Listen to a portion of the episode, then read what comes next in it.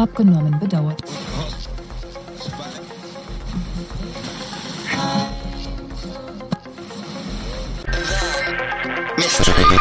Frequency. Do you have a little unsolved murder in your home? Got some blackmail you want to unload? Are you the victim of some vulgar extortionist? I know a girl you should meet. She may not be the greatest private eye in the world, so what if it does cost you three or four hundred dollars? She sure is sweet.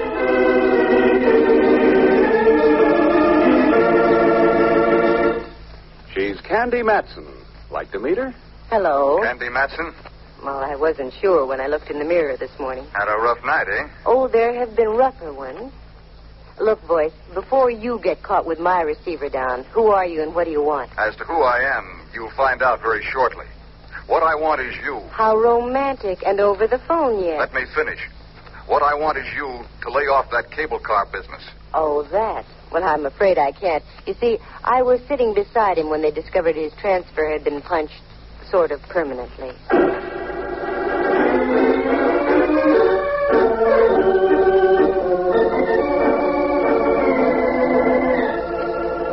That's how things happen with me. I get into the craziest routines. You see, I used to be a model. I've been told I have the proper displacement for such a career. But I found there wasn't enough money in it. A girl has to maintain a nice apartment on Telegraph Hill, keep enough clothes to highlight the uh, displacement I mentioned, and also eat, doesn't she? Sure. So I turned private eye. You meet a better class of people, mostly named rigor or mortis. Now, take this cable car deal. It's positively fantastic. But after all, this is radio, isn't it? Like to hear how the whole thing happened? Leave us trip along to Act One. You're listening to Candy Matson on the Golden Age of Radio Theater. Once again, Natalie Masters as Candy Matson.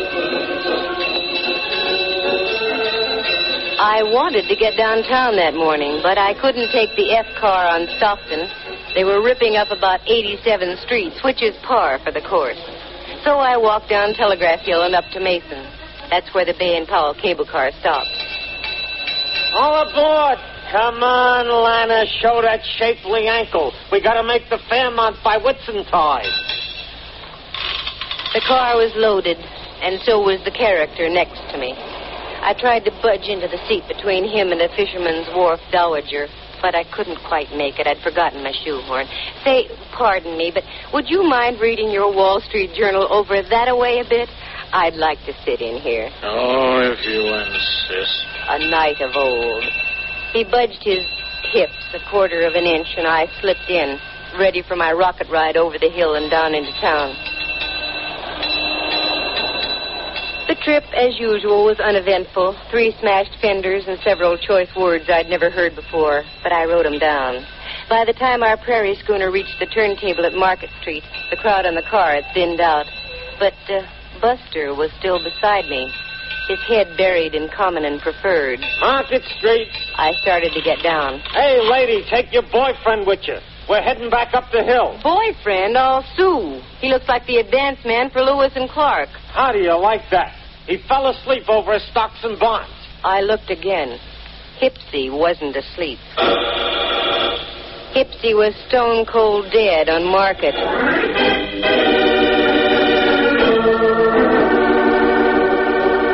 What a twist. I, who always went on the prowl for a whodunit, got one literally tossed into my lap.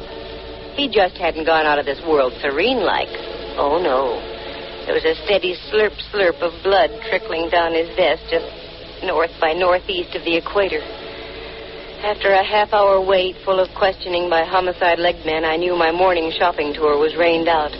And after all, I was only going to buy an emerald clip to match the glint in my eye. Well, that would have to wait. I knew the next step. I grabbed a cab home. I wasn't long in waiting. Right on cue.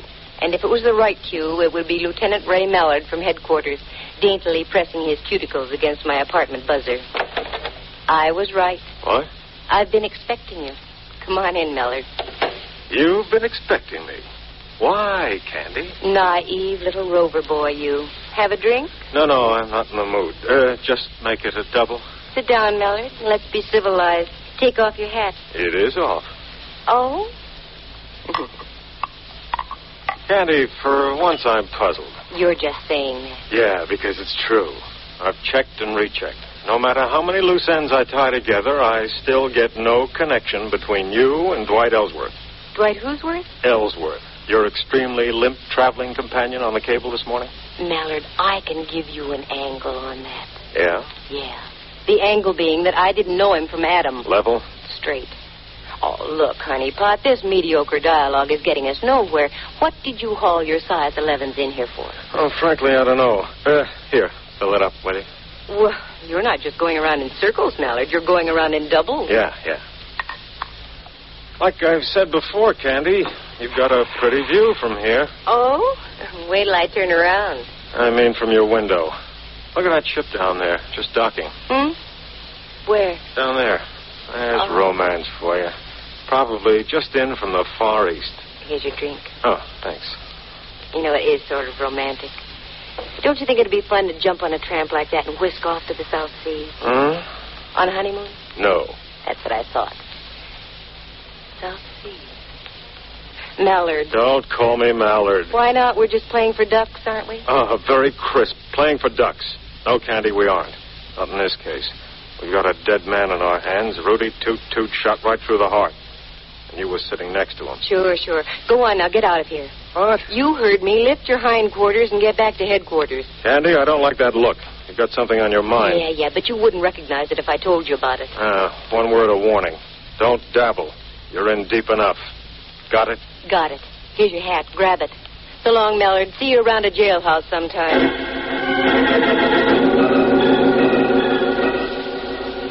Five-o-fum. 'Twas then I smelled the big fat sea. That great, big, kind of attractive Mallard. He missed the boat. Oh, he saw it, but he missed it. It was that ship he saw docking. That was the first time I came out of the dark since my Toonerville ride down the hill in the morning. I needed help. So I called an old friend of mine, if you can call that help. Rembrandt Watson was his name. He was a photographer and other things. He spent most of his life in the dark room dabbling with bottles. His negatives and prints were sharp. His thought processes, not quite. But he'd given me assistance in the past, so I called him. Rembrandt Watson speaking. Photography, portraits, and camera work. Yes, Rembrandt, I know. Also available for gardening, janitorial service, and babysitting. Rembrandt, it's Candy. Especially at the over twenty-one. Who? Candy? Now you're tuned in. How dare you, baggage. I was experimenting with a new type of formula. ninety proof for one hundred. one hundred. And Candy, it works beautifully. There's a delightful little pixie in a pink ballet skirt in my living room. Well, leave her there and get over here immediately to my place. Take a cab. I'll pay for I'd it. I'd much rather have a handsome carriage with a brace of chestnuts. You've got them in your head. Now just do as I say and get over here.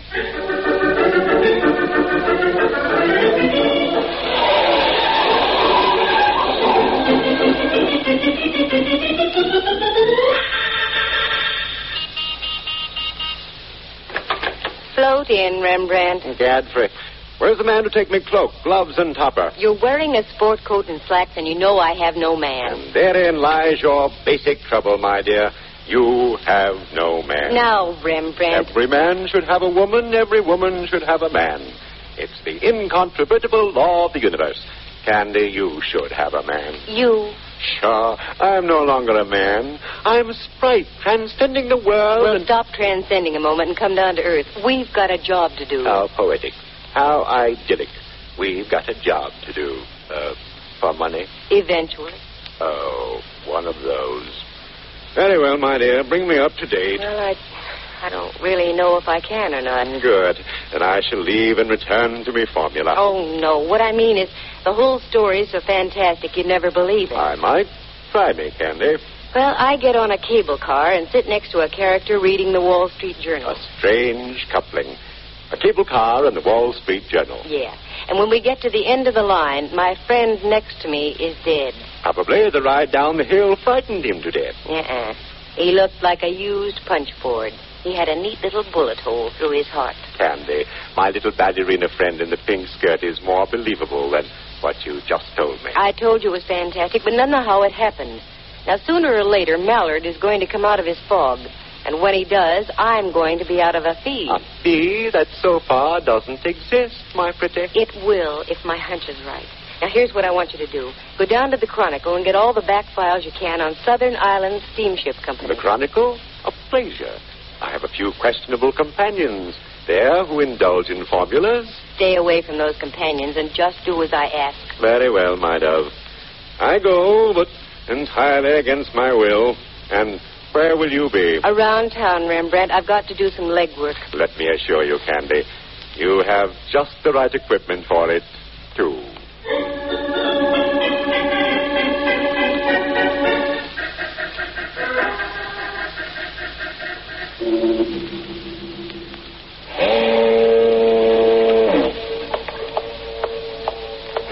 What a joint. I'll bet they mount slit gullets on the walls instead of deer heads. Well, come on, Candy. Get your tools out and screw up your courage. Yeah, miss, what'll it be? Uh, nothing right at the moment except information. Information, water, both free. What do you want to know? Well, I'm, I'm looking for the purser off the Dwightsonia. I hear he does his shore duty in here. Uh, that's right. Named Campbell. That head on the table over there belongs to him. Mm, thanks.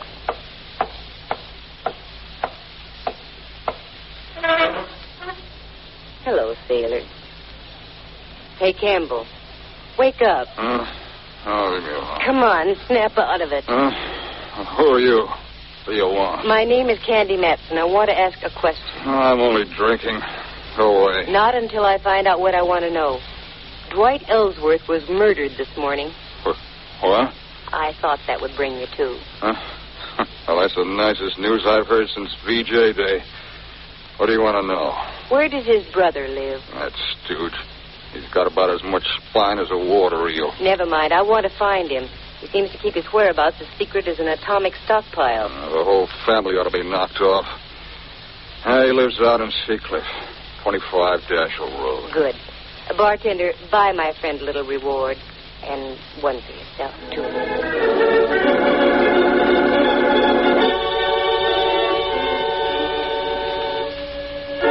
Well, so far, so good. Oh, how did I know about Campbell, the purser? Well, you see, I have quite a few friends, most of whom my pal Mallard doesn't approve.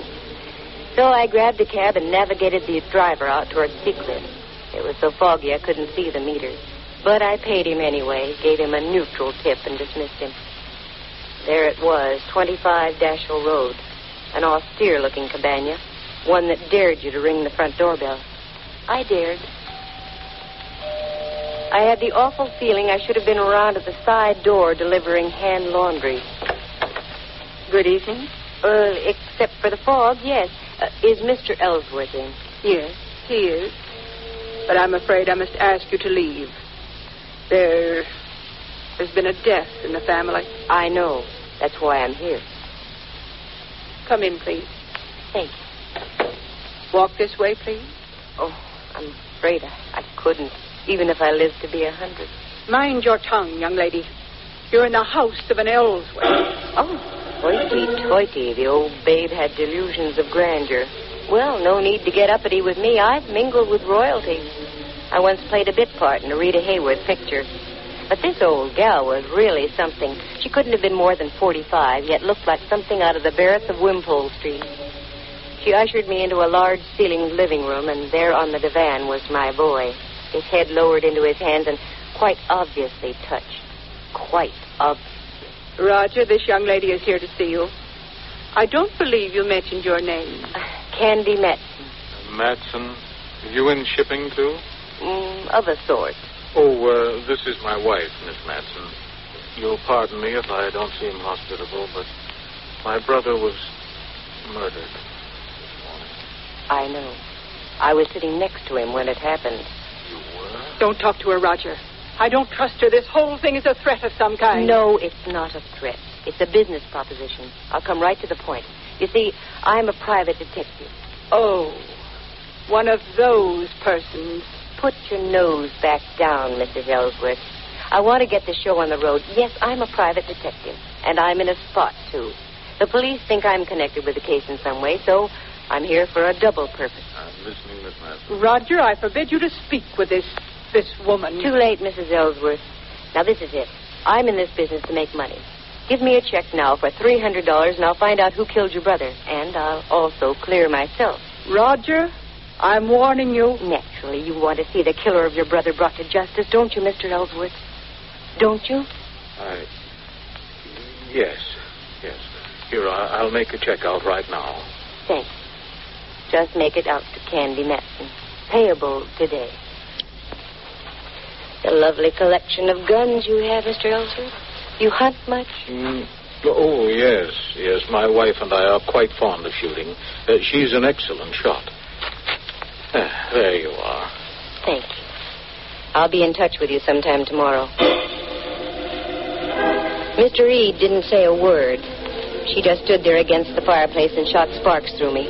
After I waved the check in the air a few times to dry the ink, she showed me to the door. Very clever, aren't you? Taking advantage of a weak-willed man. I wonder who made him that way. Don't cash that check. I mean it. Don't cash that check. Missus Ellsworth, three hundred dollars. I need the money, badly. I need some new rolls for my player piano. You're listening to Candy Matson on the Golden Age of Radio Theater. Once again, Natalie Masters as Candy Matson. I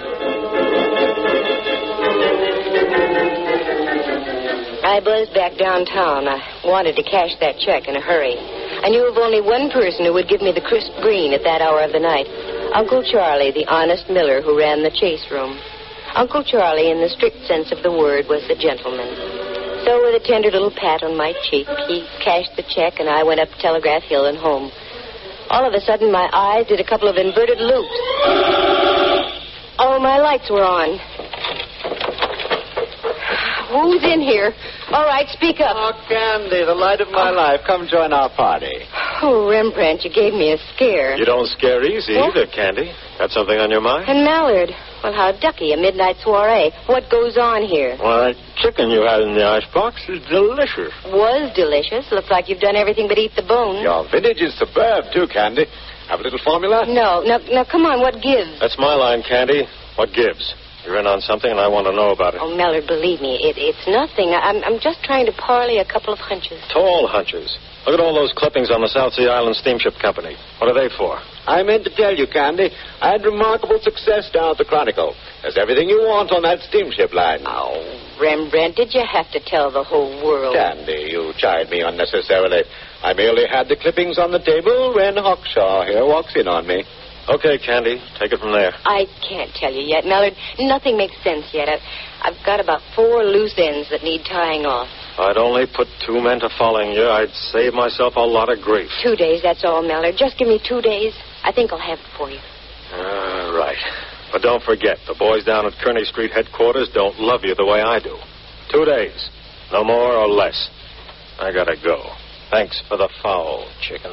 Ah, very gay. Here, Rembrandt, here's fifty dollars for you. Fifty? My word.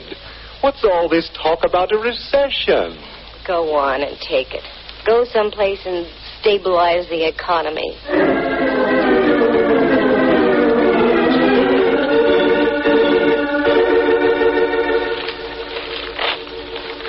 I whipped through the old newspaper clipping. It was all there. Fire at sea on Ellsworth's ship.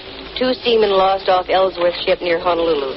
South Sea Island Line ship loses rudder in storm. On and on it went over a period of three years.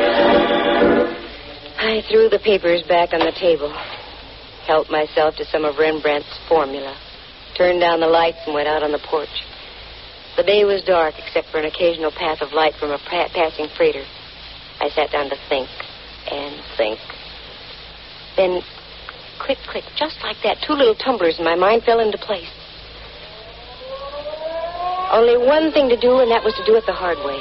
The next morning, just as the ferry building siren was announcing eight o'clock to downtown San Francisco, I got Rembrandt on the phone. Candy, What on earth are you calling me for at this hour? Can't help it. There's work to be done. I did my work last night so extremely well that I'm just going to bed now. Sorry, you'll just have to delay your sack time. Meet me at the corner of Mason and Union in ten minutes, right where the cable car stops. Now, what are we going to do? We're going to take a cable car ride. What?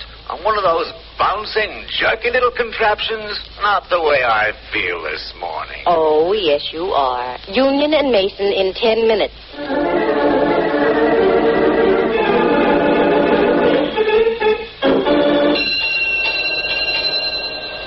All right, Rembrandt, get on. This is the silliest thing you've ever done, Candy. Maybe. We'll see. Dwight Ellsworth was already on the car when I got on here. And alive. How could you tell? He mumbled something when I asked him to move over. Sounds logical. Although I once remember stumbling into a corpse who mumbled for hours after it had been liquidated. Mm, Rembrandt was in one of his rambling moods, so I let him alone. The car pulled over Mason Street, down Washington, and then swung on to Powell and up the hill. Now I watched the buildings and apartments carefully. There was a little red brick building, now a big apartment house, a woman's residence club, and so on. Then over the hill, more apartments, and the possibilities petered out at Bush. Well, only one thing to do, canvass all those blocks between Washington and Bush. Okay, Rembrandt, off the car. The strangest corpse I ever did see. Uh, what'd you say, Candy? Off the car. Come on. Now what? I just want to get to bed. Well, not for a long time, Boy Blue. Now, here's the pitch. You take this building, and I'll take the next. We'll alternate as we go along. Ask if a tall woman with a horsey face and dressed something like Queen Victoria ever lived around here. Oh, Candy. I know it sounds wild, but it's got to be done. A horse with a tall face and dressed something like... Oh, Rembrandt, look at me. Get that smoke out of your brain. A tall woman with a horsey face and dressed something like Queen Victoria. You got it? Got it. Okay, get going.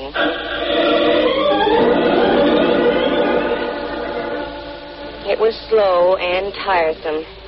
And the answers I got. A tall gal dressed like Queen Victoria... Oh, sister! That was about par. Nope, nobody like that ever lived here. Are you positive? A dame who fits that description? Yeah, I'm positive. The morning wore on, and so did we. We were over on the other side of California Street now, so we stopped and had a bite to eat. I had pickles with mine, and Rembrandt had olives on toothpicks in a glass. And again, we picked up the hunt. My heart was suddenly making with a rumba. There, just on the other side of Clay, in front of a three-story red brick house, was a police squad car. There was a little knot of people gathered around. Daintily lifting my crinoline, I did a Mel Patton down the block and up the front steps. I didn't have any trouble finding the room. The door was wide open, and there was a body on the floor. Four representatives of the law were buzzing back and forth. One of the buzzees was Mallard. Well, my little ambassador of violence.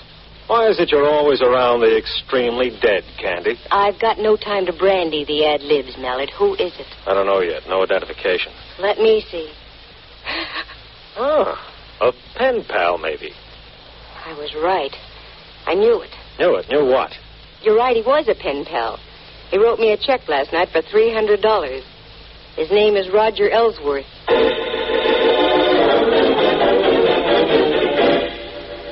Very interesting. Must be open season on Ellsworth's. Okay, Candy. Time you filled in in the blanks. Start. Wait a minute. I want to look at the window over here. Mm-hmm. Mallard, there are a couple of younger Ellsworths living around town here. I'm sure you'd like to see them stay healthy. Yeah? Get out to twenty-five Dashiell Road and pick up an old crone also named Ellsworth. Five will get you twenty. She's the one you're after.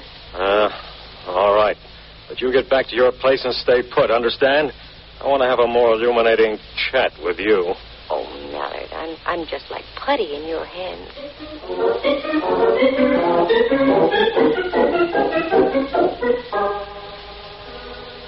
The moon was coming up over Diablo and spraying a path of silver on the bay.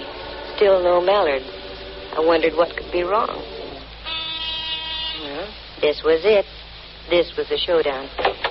Have you seen a tall face with a horsey woman? Oh, Rembrandt. Candy, I'm so mad at you I could... Uh...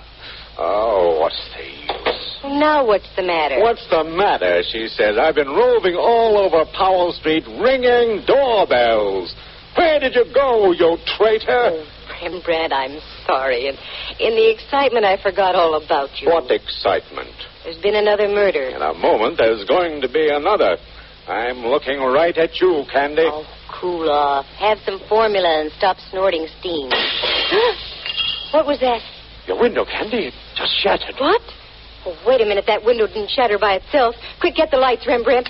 Now duck down here. What sort of a silly game are we playing now? This isn't a game, believe me. Candy! Candy, are you all right? Yikes, it's the gumshoe. Yes, I'm all right. Where are you, Mallard? Over here, two houses over. We've got your girlfriend trapped on the roof next to you. Don't move and stay covered. Okay.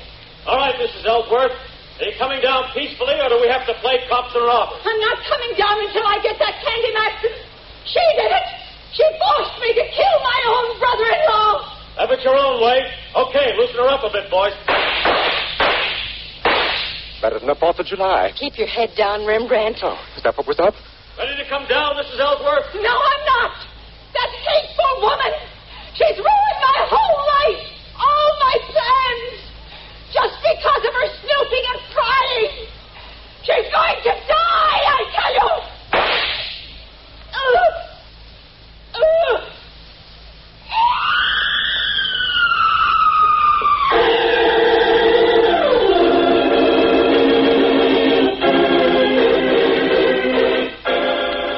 It was a miracle, Candy.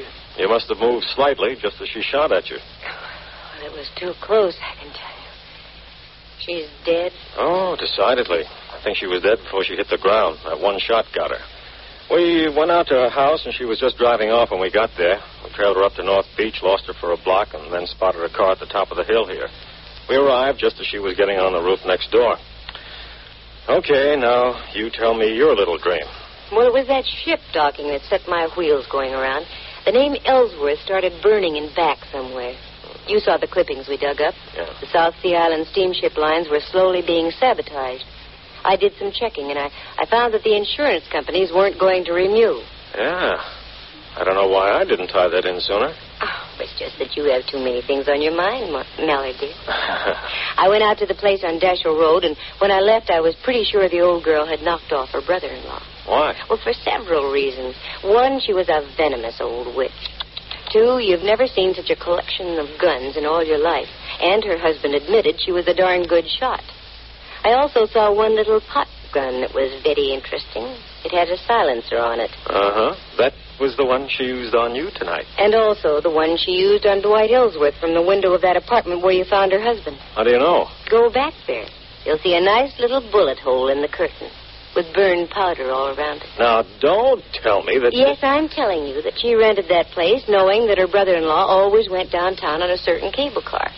She waited that morning until we were riding by, and she plucked him. I have now heard everything. And the reason? Dwight Ellsworth, rather than fighting the insurance companies, had decided to sell his steamship lines. But the old gal thought she'd beat him to the punch by knocking him off.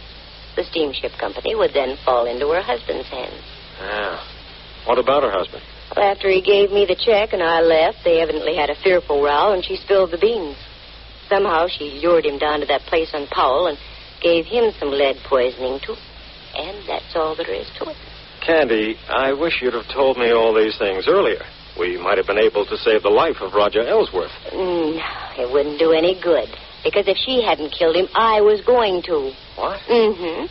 While I was waiting for you to get here, the phone rang. It was Uncle Charlie, the honest miller. That no-good Roger Ellsworth. His check bounced like a brand-new golf ball. What's so funny, Mallard? Listen in again to the further adventures of Candy Matson, Girl Sucker.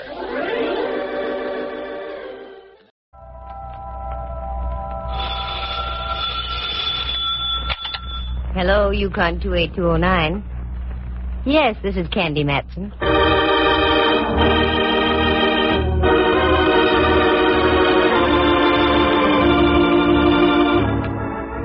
Got an old corpse kicking around you want identified? Know of any good murders you want solved? We've got just the girl for you. Her name is Candy Matson. Mighty cute, too. She fills out a size twelve suit to just the right proportions. Soft blonde hair, two sparkling blue eyes, and all in all, she looks as though she might have stepped right off a Varga calendar. And what's more, she's a private eye. You scoff? You ridicule? I'll let you see for yourselves. Listen, she's talking on the phone right now. Hello, Candy Matson. Hello, Miss Matson. I'm afraid you don't know me. That makes it even. You don't know me. Let's go from there. I've read about you in the papers, Miss Matson. You handle confidential cases. That's right. However, there's a little matter of a fee involved. Yes, yes, I know. I can pay. That's item number one. Now to item number two. What's the confidential case? I can't possibly tell you on the phone, Miss Matson. I said it was confidential. Mm, okay. Where do you want to talk? I am the proprietor of a restaurant, the Charlemagne in North Beach. Oh, yeah. I ate there once. Oh, that's nice. No, it wasn't. I didn't like the food. Oh. However, I'll overlook it. Do you want to talk in about an hour? That will be fine, Miss Matson. Good. And your name would be? Martinello. Carlo Martinello. Okay, Mister Martinello. And uh, have some ink in your pen. It costs money just to talk.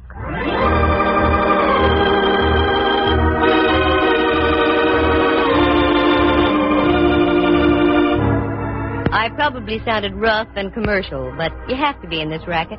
Most people look on a private eye as a musician. They invite you to a party and expect you to bring your harp for free. But uh-uh. I learned the hard way a long time ago. So now they pay in advance and take their chances later. That's the way it was with this Martinello. I was at home in my penthouse on Telegraph Hill out on the porch taking a sun bath when the phone rings and it's this Carlo character. That part was all right because I can always use new customers. But what made me mad was the fact that I had to stop listening to the forty-niners belt the bejabers out of the Cleveland Browns at Kezar Stadium. But I followed through and uncovered a couple of very done-in bodies along the way. Do you like the grotesque in your whodunits? Then follow me and we'll tiptoe lightly through the Tibbets, the Ponds, and the Baccalones, because part of the story unfolds at the Opera House. Reluctantly, I dressed into something Charlemagne-ish, turned off the forty-niners Cleveland game, and went down to talk to Martinello. His place was typical, located on Powell Street, a garish neon sign, and as you walked in, the air place was air-conditioned by eau de garlic. Yes, miss. You wish a table? I wish a table, yes. With the right party. I'm looking for the owner. I am the owner. I am Candy Matson. Oh, Miss Matson. Walk this way, please. If I could walk that way, I'd revive vaudeville. Pardon? Uh, where is your office? Right over here. Allow me.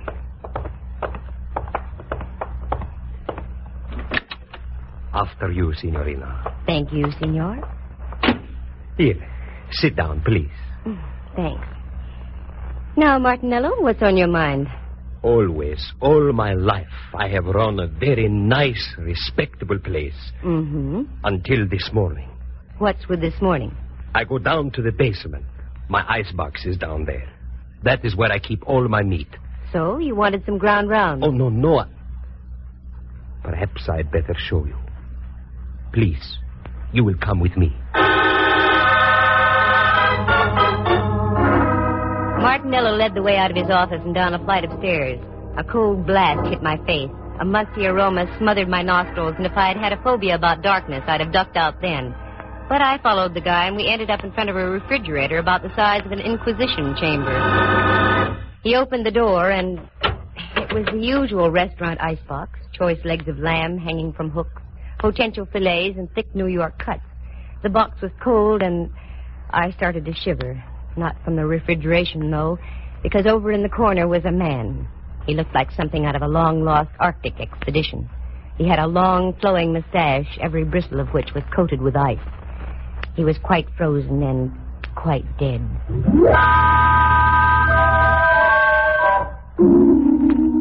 I slammed the door shut and reeled out. The sight had staggered my thought processes. Martinello reached over by a salami-slicing table and turned on a Mazda. A weak affair that cast dim shadows about the damp basement. Is that your little surprise? Yes, Mister Matson. That is what I was greeted with this morning. Have you notified the police? Oh, no, no, no. Why not? As I told you, I have run a very respectable place. And, too, that is why I am hiring you. You can get in trouble, you know. Yes, yes, that is why you must help me. Please, please, Miss Matson, say you will help me. I will pay you anything you say. I stick my neck out in the strangest places. Now it's a refrigerator. Okay, Martinello, two thousand dollars. What? Make up your mind. Either I freeze your assets or the police find your frozen friend. Yes. All right. Come. I give you the money now. Now, we're getting somewhere. What about him? Oh, he'll keep. He's on ice. Well, this was one for the books. Refrigeration the ugly way. I had to ask a few questions if I was to get anywhere. Such as, like, do you know the guy? No. Had you ever seen him before? No.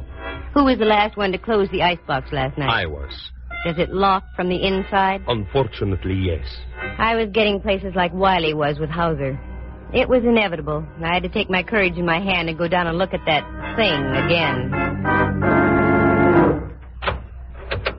There it was, a male Mona Lisa etched in ice. This time I looked closer. I had to. And as I did, I realized I wasn't going to get any identification because this guy was a study in crimson. Underneath all that coating of ice, he was dressed in a devil's costume. I slammed the door once again and went upstairs. There I gave Martinello strict orders not to do a thing. Usually in cases like this, you have to wait for a break. They come along like a forcing hand in poker. So I went home to do some thinking. As I arrived, there was an old friend of mine, Rembrandt Watson. Hello, Dove. I'd almost given up. Rembrandt, how did you get in? Your door was open, dear. I took the liberty of coming in. Oh, sure, that's okay. How are things, Candy? All right, I guess. I'm kind of bushed, though. I feel about as devaluated as a British pound. You look wonderful, Dove. What's wrong? I've got a deal, but I don't know where to start. Anything I can help you with? No, thanks, Rembrandt. If I told you about it, you wouldn't believe it. I've never doubted you in the past, dear. I know. Well, I was just called in by a minestrone merchant in North Beach. The guy is stuck with a corpse. That's about par for the course. The deceased had been sealed in the icebox overnight. I've never seen one like that before. That's the way it is, dear. Many are called, but few are frozen. Oh, get out of here. But, Dove, I just got here. I know, but I've got to change and get down to see Mallard. I'll wait for you, Candy. I haven't seen the gumshoe since before me vacation. All right. I'll be with you in a few moments.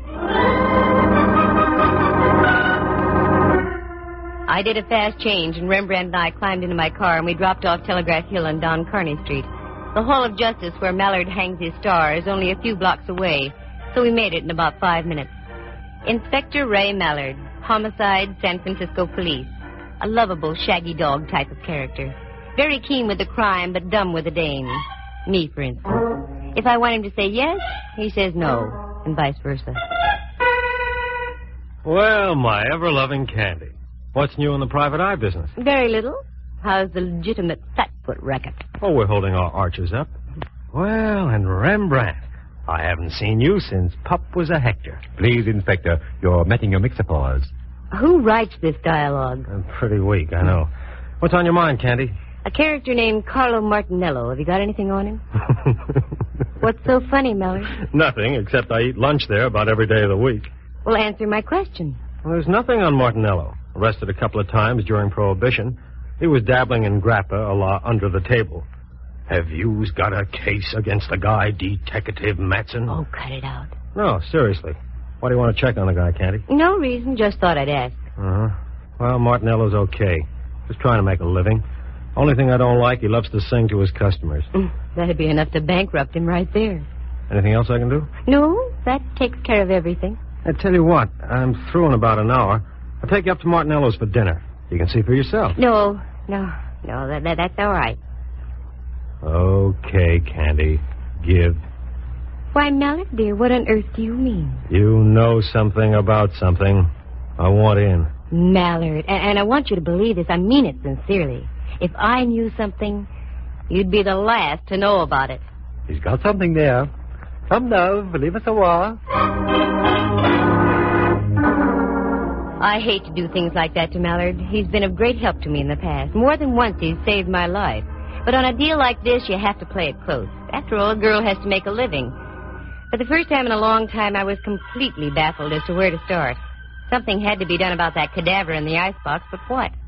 While I was beetling my eyebrows, Rembrandt invited me up to his place for tea. He lives on California Street, just down away from Old Saint Mary's, and only a bail bond broker's reach from the Hall of Justice. So I accepted. Do forgive the looks of the place, Candy, dear. I had a meeting of my philatelist group last night. Philatelists? The stamp collectors, dear. Well, I know what they are, but I didn't think they could make such a mess. You don't know philatelists. Mm. Sit down, though. Make yourself comfortable. I shan't be a moment. That's all right. And Candy, dear, why the wrinkles? I've got cause for wrinkles. This chap in the icebox, Rembrandt. There's something I didn't tell you. He was dressed in a devil's costume. There, there, dear. Your tea will ready in just a minute. You'll feel better. I know it sounds crazy, but it's true. What are you going to do, Candy? I don't know. I can't leave him in that refrigerator forever. We'll get him out, dear. I hate to think of a corpse catching pneumonia. Oh, excuse me, Candy. Help yourself to the tea. Mm-hmm. How do you do, Rembrandt Watson Enterprises? Quiet, darling. Who? Oh, hello, Templeton. How are all your steamships? Oh, that's good. What? Could I use do what? To the opera? Of course I could. Righto, I'll pick them up at your office. Thank you, Templeton. Goodbye. Candy, dear, do you like the opera? I can take it or leave it. Why? It suddenly develops that I have two tickets tomorrow night for Tales of Hoffman. Oh, Rembrandt, I don't think I can Come, go... come, Candy. It'll do you good. You've been working too hard. You need a little relaxation. Tales of Hoffman, hmm? Okay. Who's the pal who gave them to you? An old friend of mine, Templeton Woodruff. He runs a steamship to Java and other places Ezio Pinza sings about. I finished the tea and left. Right then, the only opera I could think of was the one going on in an icebox at Martinello's. I've always tried to play straight with Ray Mallard, so I decided to tell Martinello my plan. Miss Matson, I don't think it's such a good idea. Good evening, to... Carlo. I want to talk to you. That's what I mean. There's a gentleman here who... So you've got a gentleman. That's fine. Three more and you've got a crowd. What I want to talk to you about is this. You don't understand. The gentleman I'm talking about is from the police. The police? Yeah. Oh. Hello, Candy. Mallard. How about some scallopini? Well, up jumped the... Hello, Mallard, dear. I had an idea you'd like dinner here tonight. Uh, do you know my boy, Carlo? Yes, yes, we've met. How do you do? How do you do? The signorina wish something to eat? No. No, thanks. I want to talk to you, though, Mallard. Sure. Come on into my booth. We'll share some salami. No, no, thanks. I want to see you downstairs. I don't think the food's as good down there. I agree, but it isn't the food. I'm talking about murder. Once again, I headed down into the catacombs of the Charlemagne. This time the act was a double. Mallard was right behind me. Then I looked around. We were a trio. Martinello was right behind Mallard. This is it. This is what? This is an icebox. Inside you'll find a body dressed in a devil's costume. Okay, Carlo, let's humor the lady. Open the thing, will you? I... Yes. I'll open it.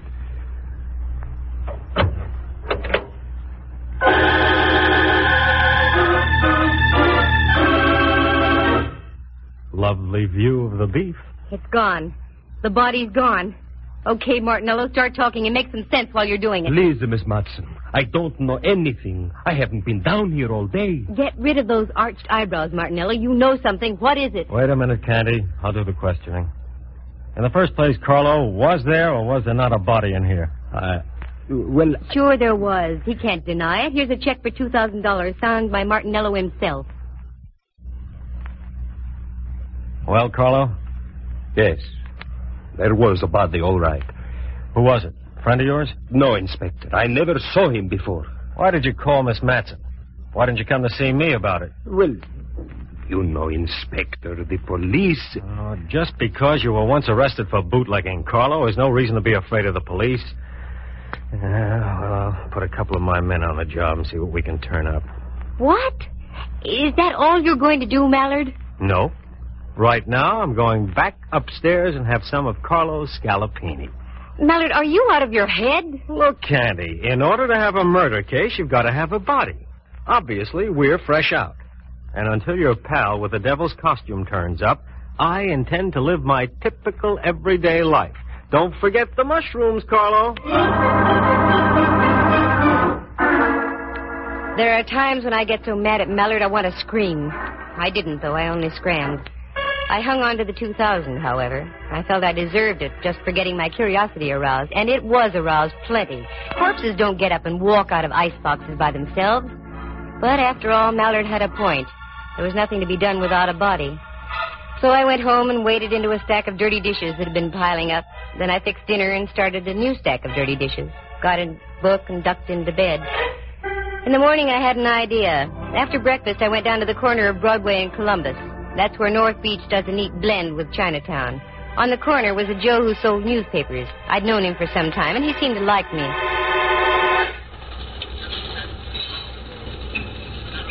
Hiya, Butch.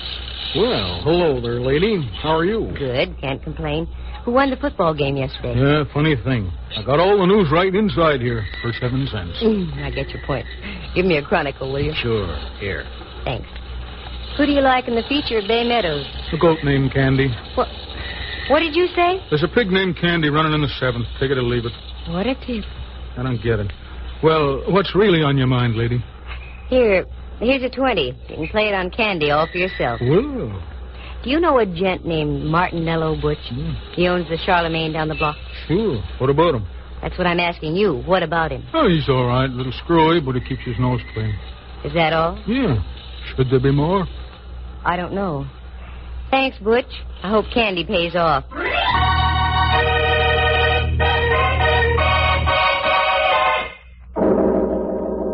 I was getting nowhere, that was for sure, and the rest of the day went the same way. Dead ends, blind alleys. I checked as many loose ends as I possibly could, but I was still stuck in a quandary.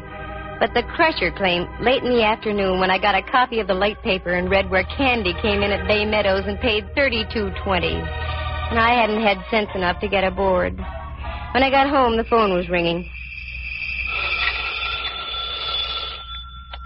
Hello, Candy Matson. Oh, you're Candy Matson. I should play a fanfare. Oh, hello, Rembrandt, dear. How are you? Like an October morning. Every single one of the pores is breathing great, huge gulps of air. What? I just had a facial, Dove. Most invigorating. Oh, what on earth for? I loved your old pores just the way they were. Candy, you've forgotten. I have? Forgotten what, Rembrandt? We're going to the opera tonight.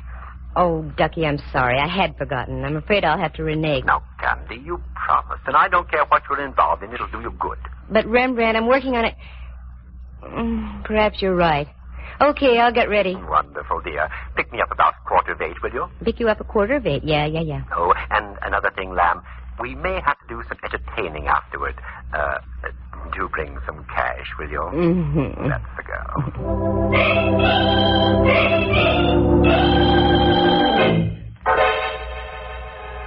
That Rembrandt, always stony broke. I guess photography isn't what it's cracked up to be. I didn't mind, though. He's been a friend to me on more than one occasion. Well, if I was going to the opera, I had to start thinking in operatic terms. I fished around in the closet and came up with something that would have done any woman's heart good. One of those strapless affairs that you can't stop breathing in for one moment, otherwise the opera is no longer the main attraction. I powdered, perfumed, pouted, and rouged, and took off after Rembrandt. But just as I started to leave... Just a moment. Well, get a load of the Duchess. Mm-hmm. It won't be Halloween for another couple of weeks yet. Oh, very funny. Come on in, Miller. What are you decked out for, Candy? Something you wouldn't understand. I'm going to the opera. Oh, I love the opera. Any horse opera with Tex Acuff in it. That's what I thought. What's on your mind, Mallard? I've got to pick up Rembrandt in ten minutes. Well, I was just driving by, so I thought I'd stop and tell you the news. News? About what? We found El Diablo. The guy in the icebox? Yeah. Martinello identified him. He was floating in the water off Aquatic Park. Any lead on him? The best. He was Salavini, the second baritone with the opera company. That's all, Candy. I hope you enjoy the performance tonight. A baritone with the opera company. Well, that explained the costume, but it didn't explain a lot of other things. I walked down the stairs with Mallard. He got in his squad car, flicked on the flashing red light, and with a burst of his siren, rolled down the street. I'd have to speak to Mallard about that. All the neighbors had their heads out of their windows as I climbed into my car and followed. What an exit. I picked up Rembrandt and we drove up to the Civic Center. I found a place to park. A minor miracle. The last time I went to the opera, I had to drive almost to Palo Alto and come back by train. Rembrandt's friend must have been very influential. We had seats in the Diamond Horseshoe. They were presenting Tales of Hoffman, and a friend of mine, Dorothy Warrenschild, was singing the role of Antonia. It was a fine performance, and after the last curtain, I took Rembrandt and we went backstage to see Dorothy.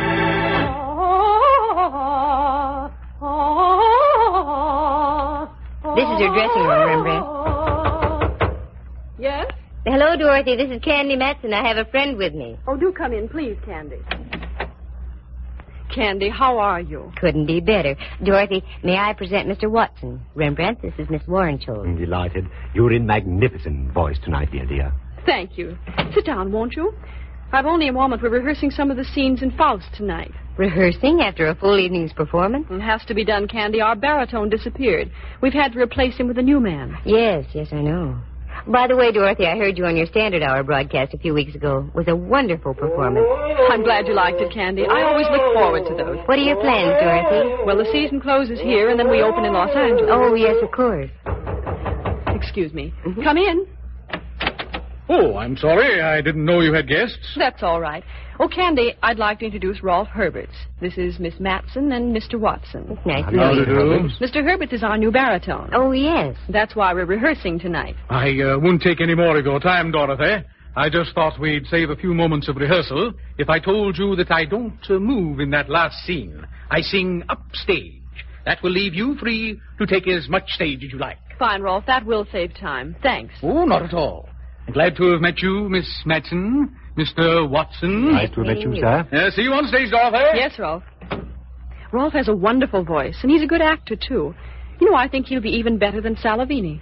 I've seen him before. Oh, yes, he's been in pictures and on the concert stage, and in opera, too. But he's he's never really had a good break. This might be it. Uh-oh, that's it, Candy. I'm sorry, but I'll have to leave. Certainly, Dorothy. Say, why don't you stand in the wings? You can watch the rehearsal if you'd like. Oh, I'd love it. Come on, then. Follow me. All right, to places, everyone. Places. This is all right, Candy. You can stay right here. Thanks, Dorothy.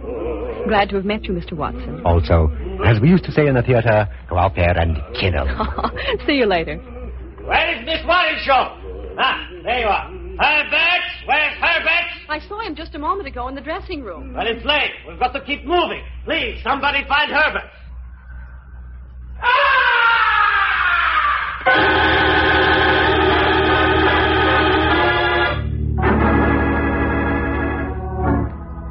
From way up in the heights of the stage, the opera house was pierced with a blood-curdling scream.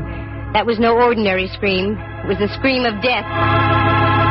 You wait here, Rembrandt. Keep your eyes open. I'm going up to have a look.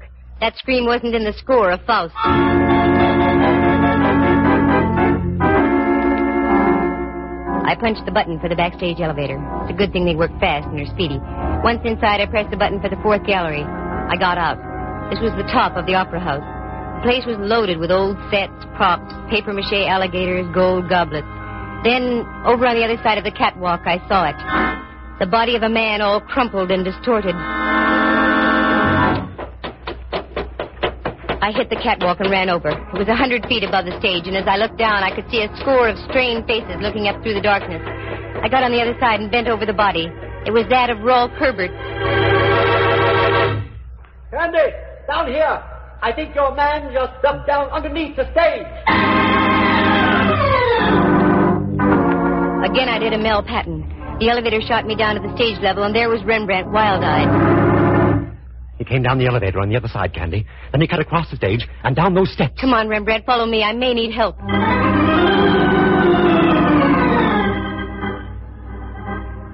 We ran down the steps and into the bowels of the stage. It looked like a nightmare, a myriad of cross beams of steel for the rising stages. We cleared those and went around by the chorus dressing rooms. There was only one out. I remembered it. A door over in the corner, very seldom used, but it was open. It led into a long tunnel with giant steam pipes running overhead and to the right. This went underground over to the Veterans Building. Down by your feet, there's a stream of water flowing in a trough. It's the old Hayes Valley Creek. Our killer decidedly knew his opera house. As we entered the tunnel, I could see him up ahead running like crazy, so we took off after him. We made the other side, and it breaks into a big engine room. As we came into the opening, I looked around. The engineer was lying on the floor out like a light, blood spurting from his scalp. Then I glanced up. There was another door. This led into the Veterans Building itself and an avenue of escape onto Van Ness. I ran up. Then as we got into the long corridor, I saw Martinello breaking for the door. Stop! Stop, Martinello! Stop? You think I am a fool? I do if you don't stop. Try and get me. Okay, pal. You asked for it.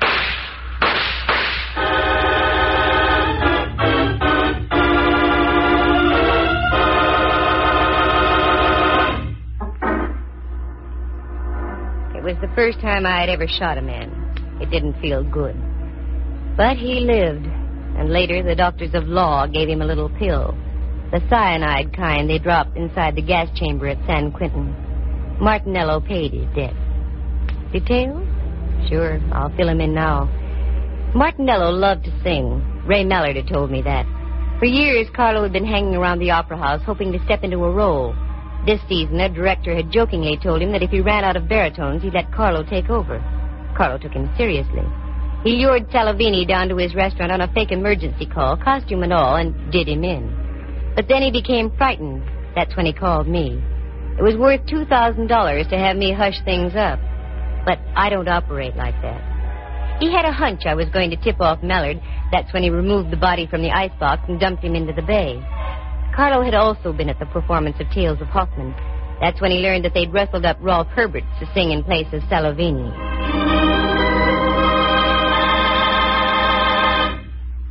By this time, Martinello was obsessed with the idea of singing in the opera house and wouldn't stop at anything. Right after Herberts left Warrenschild's dressing room, he managed to get Herberts into the elevator and up to the fourth gallery behind the stage. That scream was produced by a six-inch stiletto through Herbert's heart from the hands of Martinello. And that's when our chase began. I hope I never see that tunnel under the opera house again. That Mallard and his sentiments... It was he who gave me that gun just a week before, for my birthday. He said I needed protection. Well, darn it, I do. But I can't get Mallard to believe me. Instead, he just gives me guns.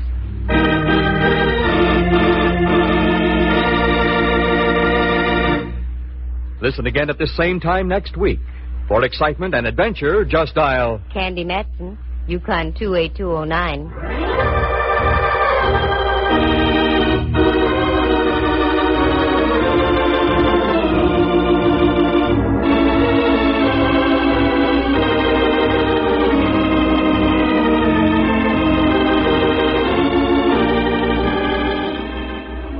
Heard tonight were Harry Bechtel as Ralph Herberts, Jerry Walter as Carlo Martinello, Henry Leff plays the role of Inspector Mallard, and Jack Thomas as Rembrandt. Dorothy Warrenschild, star of the Standard Hour and the San Francisco Opera Company, was heard as herself.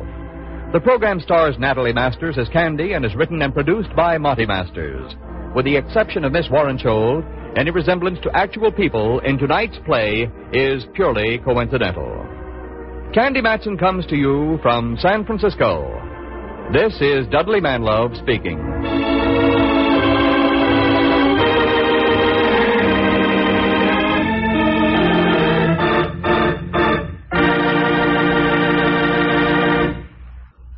You are tuned for the stars on N B C.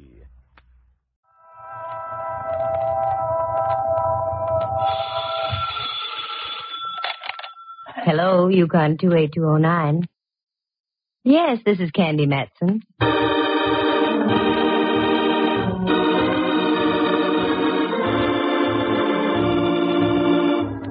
The National Broadcasting Company presents Candy Matson, Yukon two eight two oh nine.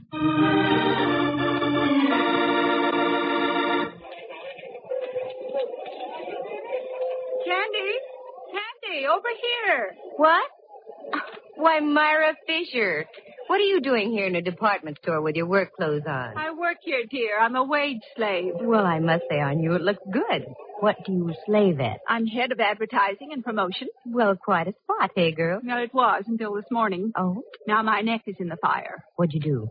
forget to proofread one of your ads? Nothing so trivial, dear, believe me. But am I glad to have bumped into you? Maybe you'll change your mind when I tell you I've been shoplifting. No, I'm serious, Candy.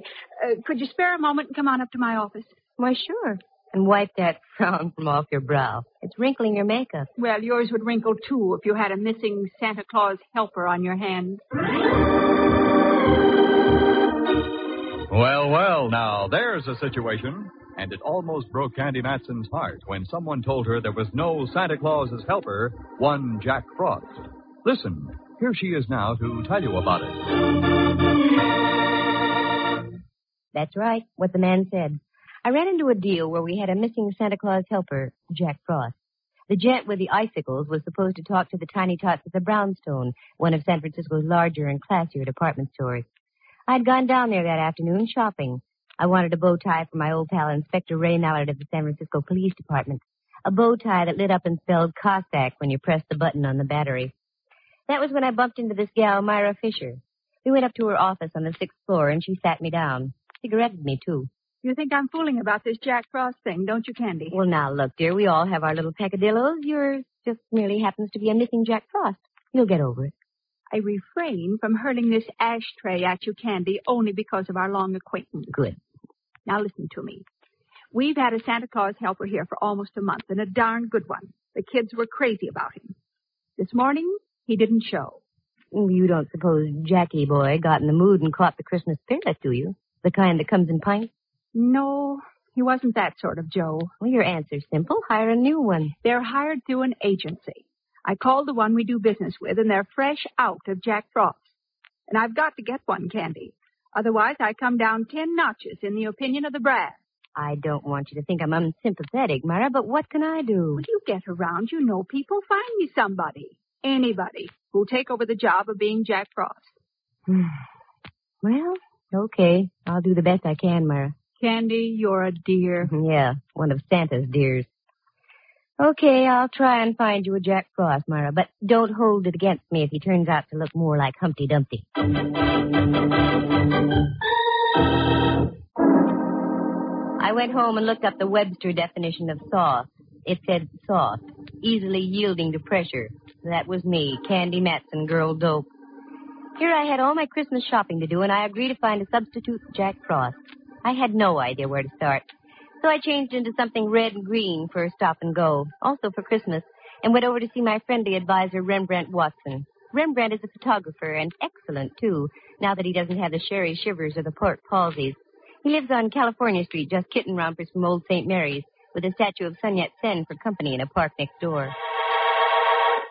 Candy, doll, how delightful. Do come in, won't you? Thanks, Rembrandt.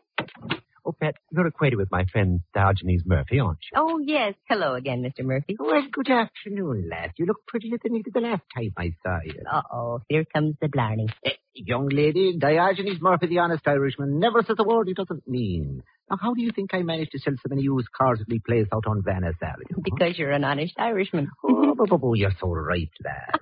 Uh, incidentally, if you need a good car, I can get you one at a very reasonable... Diogenes? Oh, sorry, I got carried away. I didn't mean to barge in on you like this, Rembrandt. Oh, don't be ridiculous, dear. No, don't be. Think nothing of it, lad. I'm on my way now. Uh, Rembrandt and I were only discussing the situation of the world. And to what conclusion did you come? Uh, it stinks. The bottom of the afternoon to the bottom. Oh, he's quite a boy. Yes, I'm very fond of Diogenes. What brings you around this way, dear? Jack Frost. Yes. Now, getting on with our conversation, what brings you around this way, dear? Jack Frost. Maybe the needle's bad. Shall we try again? I know how you feel. I reacted the same way myself. I'll give you the pocket-sized edition. The Brownstone department store is without a Santa Claus helper, Jack Frost. He didn't show up for work this morning. I said I'd find him a new one. Well, that's very sweet of you, Dove. Very dumb of me, Dove.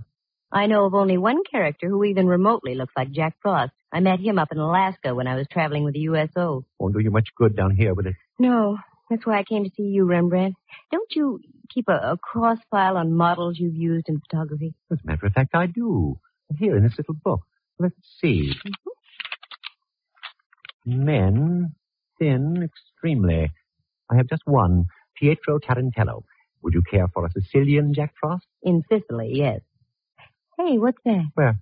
On that chair next to you. Oh, that's the afternoon paper, dear. Diogenes left it, I imagine. Yes, but on the front page. What, Here's the whole story about the missing Jack Frost on the front page. Ooh, what he got in his Christmas stocking. A slug through the head. That's no way to treat Jack Frost. And here's a picture of the guy without his false icicles. What the ham? Looks like he stepped right out of an eighteen ninety Shakespearean play. I hate to say this, Rembrandt, but he resembles you. I take back what I said. Rembrandt. Divorce yourself from that tone of voice, Candy. I don't like it. Rembrandt, I've got an idea. You usually do. You like little children. Can't stand them. You like to talk to people. I abhor conversation. You like to be charming. Lost me charm. Gay. Lost me gay. With the help of a few icicles, Ducky, you're going to be Jack Frost.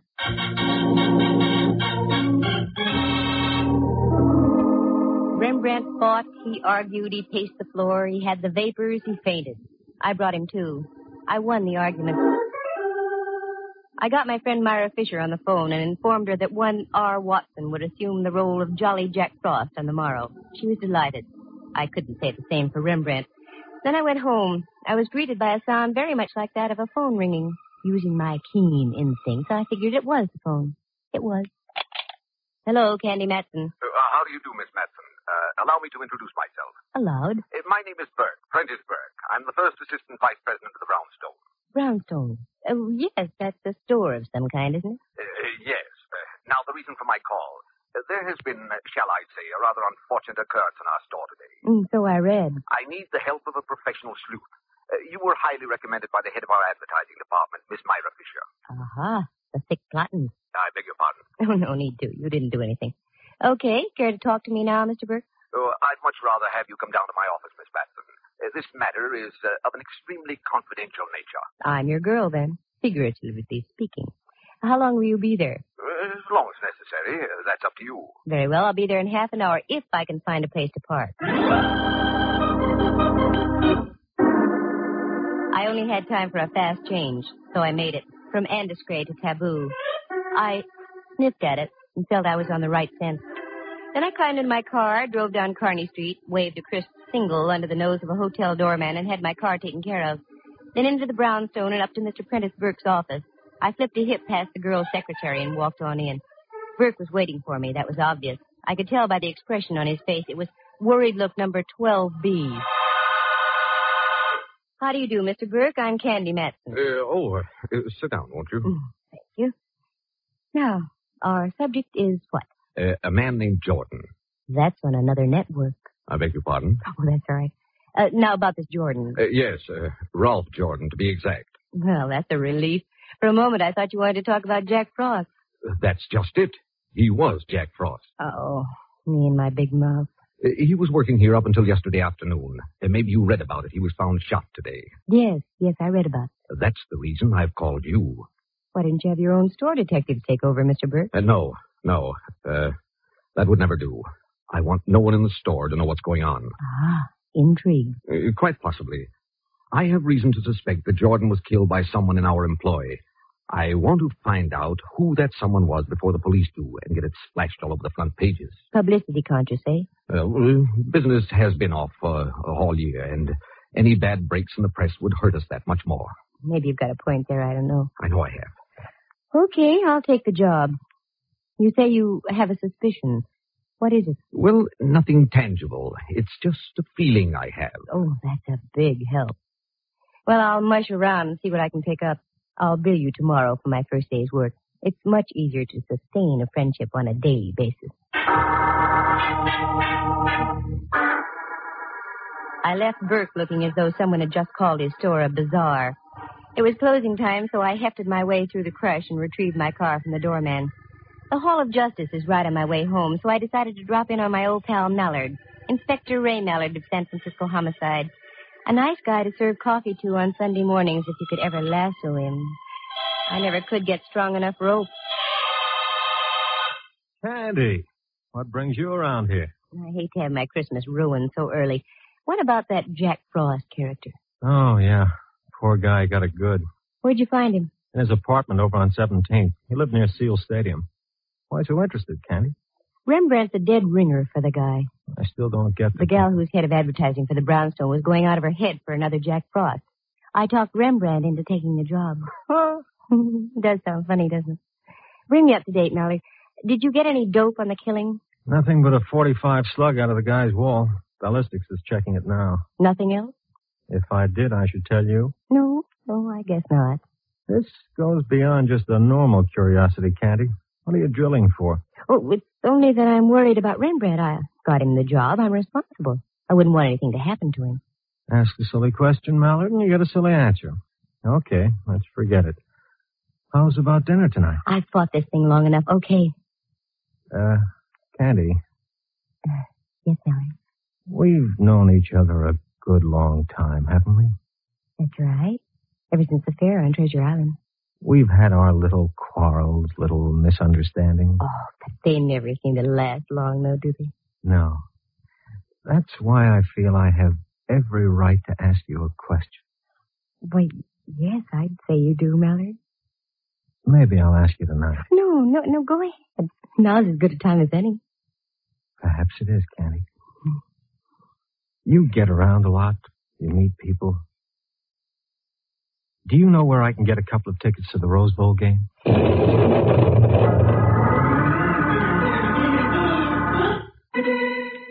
My brain lit up like a Roman candle. I stormed for the door, turned back, stood there, my jaw waggling helplessly. Then I stuck my tongue out at Mallard and left. It was the only thing I could think of doing. Oh, he can make me so mad. But inside half an hour after I got home, I, I started to laugh. Felt much better. Just as I was puttering around getting ready, the apartment buzzer buzzed. That Mallard, much too early. But I was wrong. It wasn't Mallard. Well, Myra, what a surprise. Do come in, won't you? No, thanks, Candy. A friend of mine's waiting in his car outside. He's driving me home. Oh, I'm sorry. You can't stay for a moment? So, my dear, I just dropped by to leave this. Merely a little t- token of thanks for getting me off the hook. Oh, Myra, there wasn't any need to do that. Just a few pair of old stockings, dear. Getting me my new Jack Frost means more than you know. Here, please take them, along with my very deepest thanks. Oh, thanks so much. A girl can always use them. Are you all set with my friend, Mister Watson? Oh, yes. He came in this afternoon and filled out his withholding tax and so on. It's very nice. I think you'll find him very efficient, Myra. Oh, what's the matter? Uh, pardon me. I didn't mean to frighten you. Oh, Mallard. Silly of me. I must have jumped a foot. Oh, that's all right. He frightens me, too. Myra, I'd like to have you meet Inspector Mallard. Inspector, Miss Fisher. How do you do? Oh, fine, thank you, now that I've caught my breath. Do forgive me, Candy, but I must rush. See you soon, I hope. Tomorrow, Myra, I'll be down to see how my lad's doing as Jack Frost. Thanks for the stockings. Well, aren't you going to invite me in? No, I'm not. Here's my coat right here. What's our hurry? Come on, let's go. I'm starved. I thought we could have a cocktail here before we left. You thought wrong. Two tickets to the Rose Bowl. From now on, you earn your cocktails, Mallard.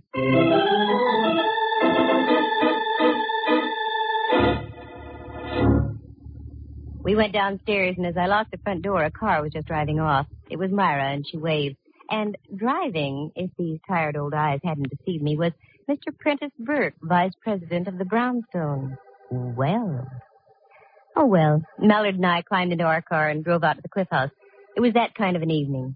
We had dinner, and after I suggested we walk a bit.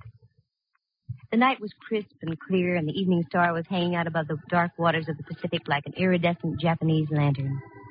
We cut across a little road above Sutro Baths, where an old car barn had once stood, and worked our way over the cliffs and stood high above Land's End. It was exhilarating.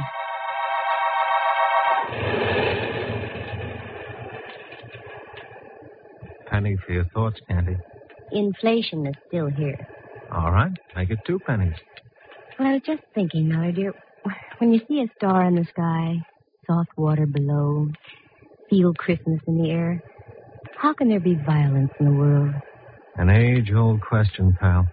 One I can't answer. I'm too small. Hey, you're cold. I better put my arm around you. Mallard, no. What's the matter? The headlights from that automobile are shining right down on us, and we... Mallard. Sandy, what's wrong? Got your flashlight with you? Sure. Also, my gun and my handcuffs. Anything else we need? A mortar, maybe? The lights from that car. They shone on something. Down there, under that tree. Oh, Candy, just for once, can't you stop digging up a mystery? Be human? I am being human. Come on, Mallard. I want to see what's under that tree.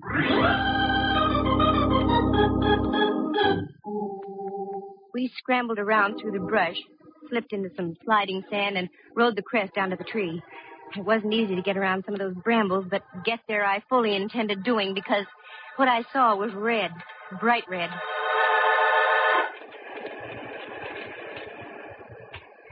You you okay, Candy? Nothing that a, a new pair of nylons won't fix. Shoot the flashlight over the, this way a bit. Now we're... Uh, there. That's it. Now, do you think I'm dreaming things up? Uh, what is it? Wait till I hold it up. Wow. Looks like some kind of a costume. Right. And look. If those aren't bloodstains, I'm a Labrador retriever. No, you're Candy Matson. Those are bloodstains. How was your boy dressed when you found him? Torn slacks, sweater, shoes, no socks. This was most likely his costume, then. Yeah. Don't move around too much, Candy. I want to have a good look at the ground. Hey, what are you doing down there? Who's that? The police. Now get up here and don't try any tricks. That's all right, officer. This is Inspector Mallard. Homicide. Oh, sorry, Inspector. That's all right. Stay right where you are. We'll be right up.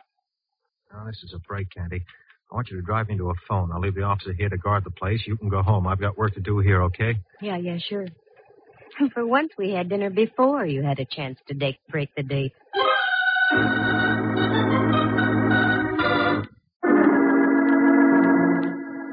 This baby was hard to reconstruct. Was the guy knocked off out there at Land's End, or was he bumped off at his apartment, the killer driving way out to the beach and hiding the costume? Only time would tell. I went home, climbed into bed, and logged about eight hours, enough to give me fuel for the next day. In the morning, I went down to the Brownstone. The shoppers were already swarming through the place. I spotted a floor walker and strolled over to him.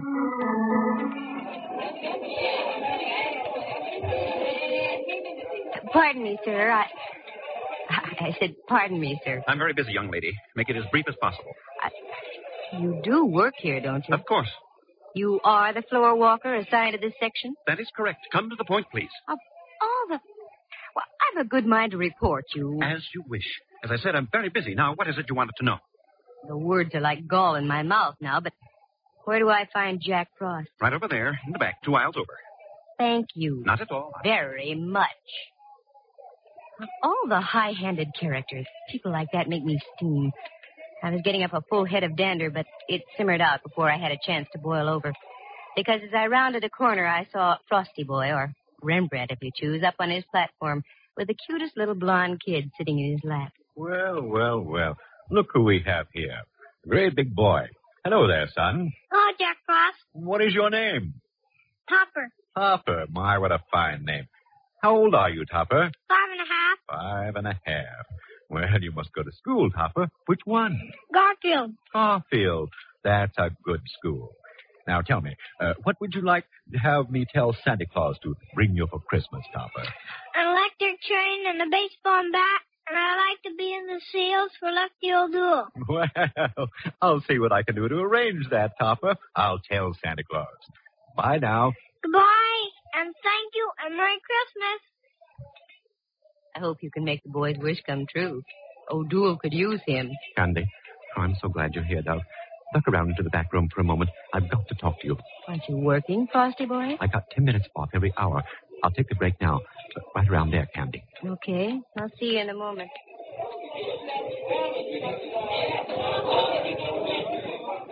What's the matter, Rembrandt? Even under those icicles, you look warm under the collar. Yeah, look at this. Every now and then, one of these Moffats toddles up to me with a Christmas letter in its hand. A little red-headed girl handed me this about half an hour ago. I've been shaking ever since. Let me see. Dear Jack Frost, a word to the wise is sufficient. When you take your lunch hour, keep on going. Don't come back. Otherwise, you'll meet the same fate as your predecessor. Hmm. Just about what I expected. Andy. You mean to say that you're deliberately using me as a sacrificial lamb? By no means, Ducky. Go ahead, take your lunch. Then do as the note says. Keep on going.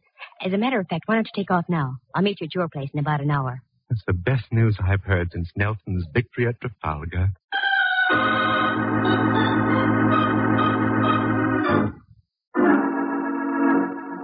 I whipped upstairs, reported to Prentice Burke, got my first day's check, and on my way out told his secretary she better get Burke some smelling salts. Then I went back down on the floor again. Sure enough, there was my boy, the floor walker. I wanted to have a few more words with him. Oh, you again. If you don't mind. I was just up to see Miss Myra Fisher. She wasn't in. Have you seen her down here? No, and what's more, I won't see her all day. She phoned saying she was feeling ill. Most inconsiderate, I must say, during the holiday rush. Yes, I must say. Uh, could you give me her address? She's a friend of mine. I've got to see her. Her address? Well, yes. I write it down here on one of my cards for you. Myra Fisher, two two seven F, Union Street. There. Thank you. You're so kind.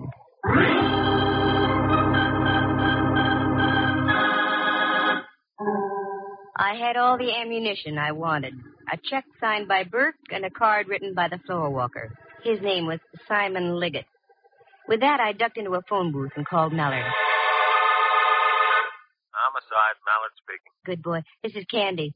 What did you find out at Land's End last night? A couple of very juicy footprints. They give us nothing. Did you make any casts of them? Why, sure. Mind if I borrow a couple of them for a few hours, Mallard? Well, I don't see how it'll hurt. Sure, okay. Thanks, Mallard, dear. I'll be by in a moment. And uh, I want to borrow you, too.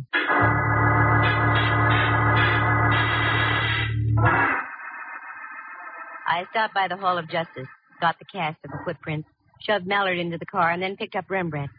The thing was only a hunch, but my hunches have paid off, so I never ignore them. First, we went out to an address on Fifth Avenue near Clement. We got in the back door and went to work. Nothing made sense there. So we drove over to Reseda Way in the marina. Again, we got in and did some sleuthing. This time, we hit the jackpot. A pair of shoes in the closet matched the casts we had brought with us.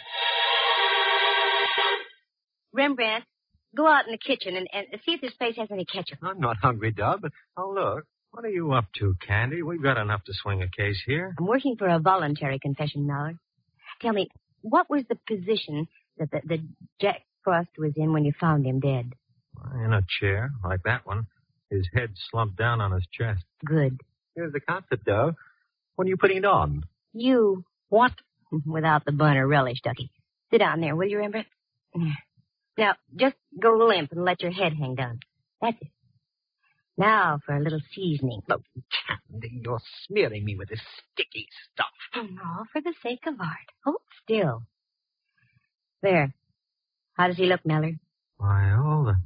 Candy, it looks like the same guy, the real thing. Good. Now, Rembrandt, you just sit like that. Don't move.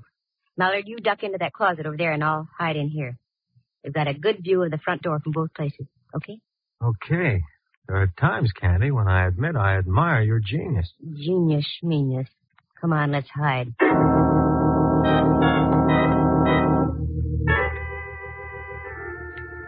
The golden shafts of sun splashing in through the window from the ocean slowly turned pink, then purple, and into twilight. The minutes ticked on. Once... Bless you, but quiet, though, Rembrandt. You'll muss up your ketchup. Five minutes, ten. Then we heard muffled footsteps coming down the hall and a key inserted in the lock of the apartment door.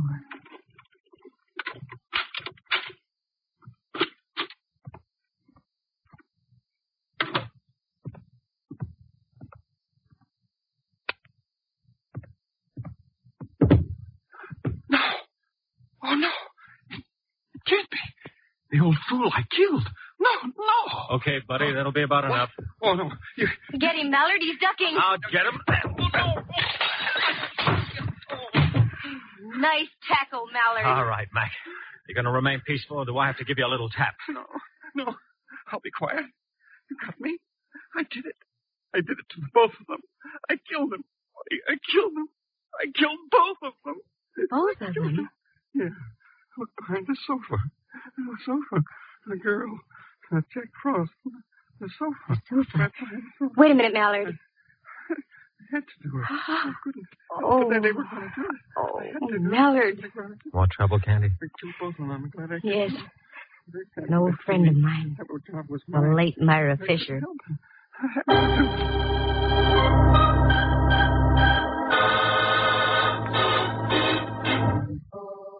The whole thing was jealousy. Not the jealousy of a man for a woman, but the jealousy of a man for a job. Simon Liggett had been with the Brownstone for almost twenty years. He'd worked himself up from the stock boy to a place where he'd been promised the job of head of advertising and promotion.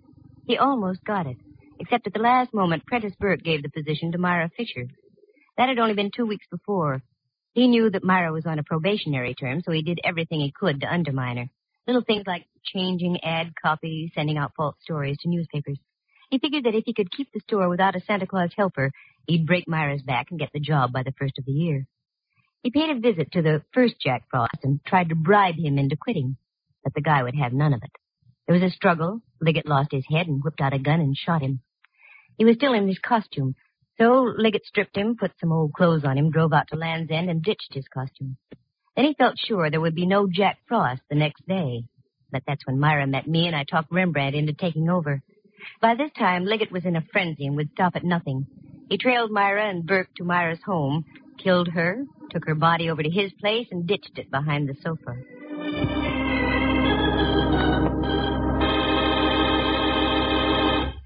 The next morning, he wrote a note to Rembrandt and gave it to one of the little girls waiting in line to see him. Fear and envy were taking their toll on the poor guy's mind. I wanted to compare the handwriting, so I had Burke write me a check and Liggett write Myra's address on a card.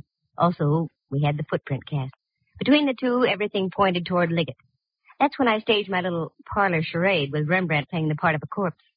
The sight, with Rembrandt's resemblance to the dead Jack Frost, would shatter anybody into a confession. Black Christmas, in spite of everything, is a lovely time of year. And there is a Santa Claus. Three of them for me, as a matter of fact. Mister Prentice Burke, who sent me a very nice check for my efforts. Rembrandt Watson, who, out of sheer love for the job, went back to playing Jack Frost for all the kids at the Brownstone. And last but not least, Inspector Ray Mallard. He gave me a Christmas sock, right on my mouth, just where any well-placed Christmas sock should go.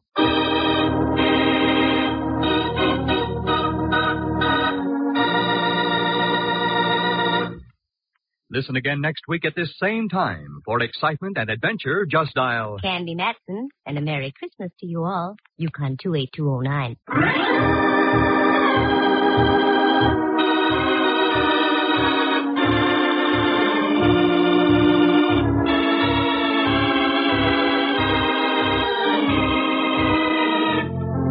Heard tonight were Helen Cleve as Myra Fisher, Lou Tobin as Prentice Burke, and John Grover as Simon Liggett.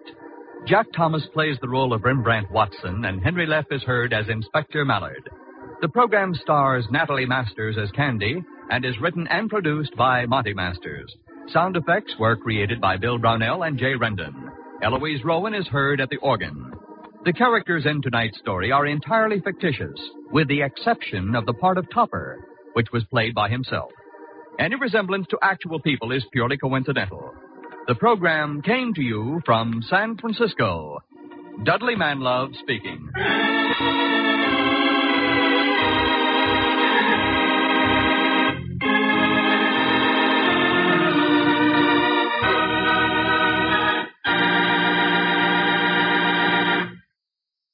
You are tuned for the stars on N B C.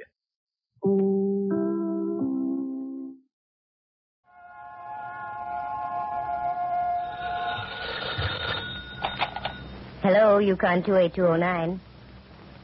Yes, this is Candy Matson. The National Broadcasting Company presents Candy Matson, Yukon two eight two oh nine.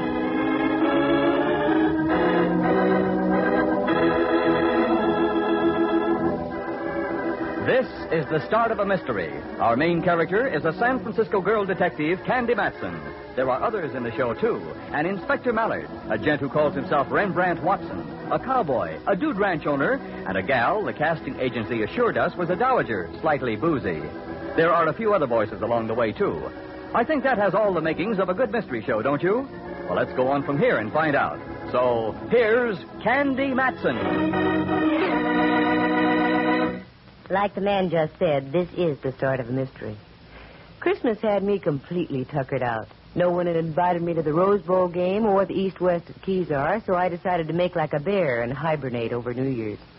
It worked out perfectly because, as my old friend Rembrandt Watson put it... You wish to greet nineteen fifty in some remote spot? Is that the idea, Dove? That's the idea, Ducky. I have the perfect place for you. A dude ranch, reasonable, just on the other side of Sonoma, in the Valley of the Moon. Valley of the Moon. New Year's Eve in the Valley of the Moon. Rembrandt, that sends me. Good. Maybe it can send us both. I have a commission to take some pictures up there for a brochure they're putting out. I have to be there tomorrow afternoon. Yes? I see you're nibbling at the bait. I shall be blunt. Why don't you drive me up? You've won your point. I'll pick you up tomorrow at what time? Let us be spectacular and say high noon. High noon. And uh, uh, do bring some cash, will you, girl? I'm a little short. I thought you were going up there on a commission. Yes, I am. But they have some simply divine one-arm devices. And? And there goes me commission.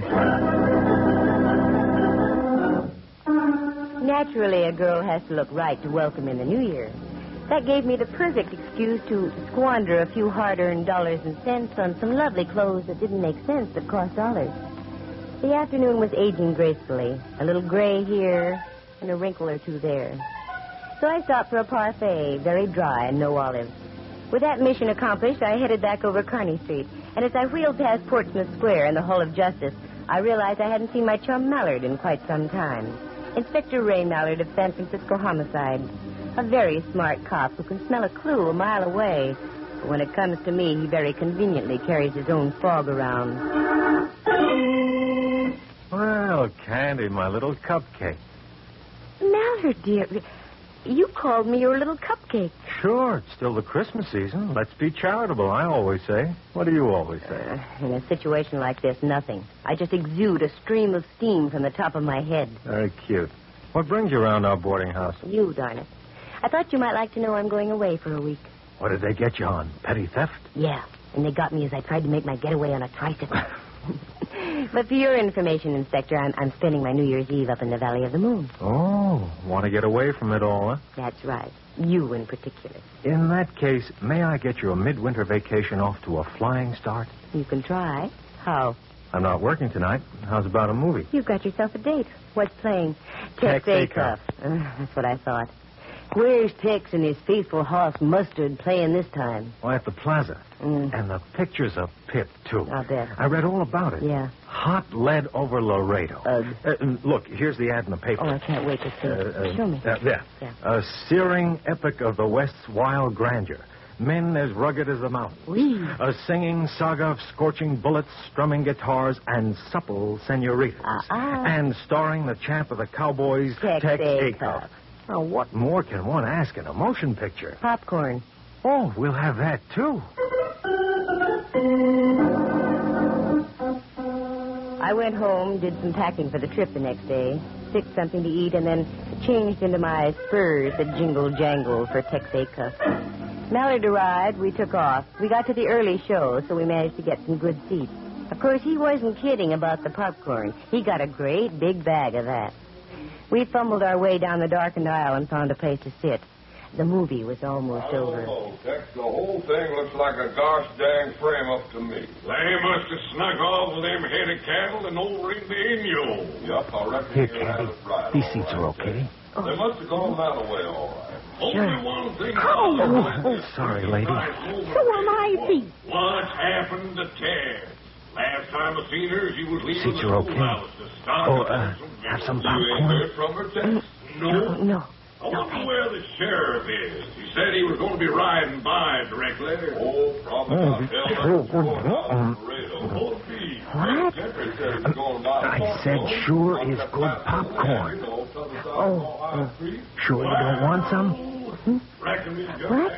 I said, are you sure you don't want some popcorn?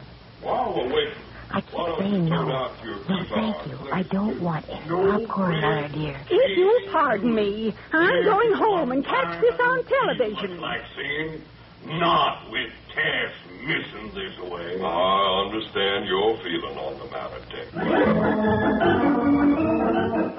Tex. After hot lead over Laredo, I suffered through six reels of a bouncy college picture. Freshmen looked like holdovers from the early days of the war. Then a newsreel, then a cartoon, then the trailers, then again Tex Acuff. So we got out about midnight, and I drove Mallard back to the Hall of Justice. As he got out of the car... Well, Oh, now that's what I call sharp dialogue. On leaving the lady, all he can say is, oh, well. Oh, nothing personal, Candy. Now he laughed at me. Well, I was just thinking. Uh, you're going up to the Valley of the Moon for a rest. Is that the idea? Well, yes. That and trying to get away from Tex Acuff. Uh, I know you too well, Candy. You're not going to have any rest. Uh, look at the headline on that paper in the newsstand there. Man missing in Sonoma mystery. And Sonoma can have it. Mallard, dear, if I so much as step inside the Sonoma city limits, you can come and lead me away quietly. You know something? I'm going to remember that. Mallard waved goodbye and went inside. I didn't like the way he said that. But I had other things to think about, such as getting home and getting some sleep. So I did. And in the morning, I drove over to California Street, picked up Rembrandt, and we headed out across the Golden Gate Bridge up toward Sonoma. The Valley of the Moon wasn't too far, a couple of hours of leisurely driving with time out for readjustment, and you're there. Then another eight miles north and east, and there was the Dude Ranch.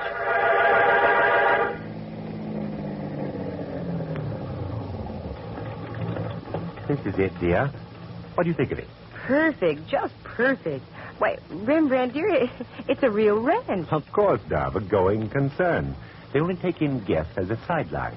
Oh, here comes a man. I imagine that's Mister Lawrence, the owner. Oh, I'll shut off the motor. Good morning. How do you do, sir? Would you be Mister Lawrence, perchance? Yes, and you? Watson, Rembrandt Watson. I'm here to take some pictures for you, as we discussed via the Bell system. Oh, yes, Watson. Right on time. That's good. Oh, Candy, may I present Mister Lawrence, owner of the Double L of Miss Matson. How do you do? Miss Matson was wondering if she could get accommodations for about a week, Mister Lawrence. What? Now, wait a minute, Watson. I'm paying you a substantial fee for this job, and I won't get stuck with non-paying guests. Oh, I think you're laboring under a misapprehension. Hold it, Rembrandt. Look, Mister Lawrence, I'm here as a commercial guest. I'm not asking for any favors. And I doubt if I'd stay here now if you got down on your bended knuckles. Oh, now, wait a second. I didn't mean it just that way. I, I apologize. It's only that, uh, well, I've had some tough luck with people lately who seem to be only too intent on beating me out of their bills.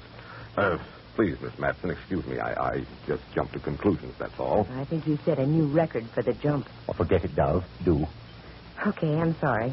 Uh, do you have room for me, Mister Lawrence? Why, yes, yes, of course. A delightful cabin just in back of the ranch house. Not being prepared, it'll take about an hour to get it in shape. Will that be all right? Yes, sure. We can eat in the meantime. Fine. I'll get one of the boys to fetch your luggage. Oh, you can park over there under the old stables. Oh, no garage? Well, again, I have to apologize, Miss Matson. The garage is overloaded now. We have a sheriff's posse up here. The owner of the ranch next to mine disappeared yesterday afternoon. The sheriff is searching the entire vicinity around here. Dove, are you all right? Well, speak to me, girl. What is it? I'm all right.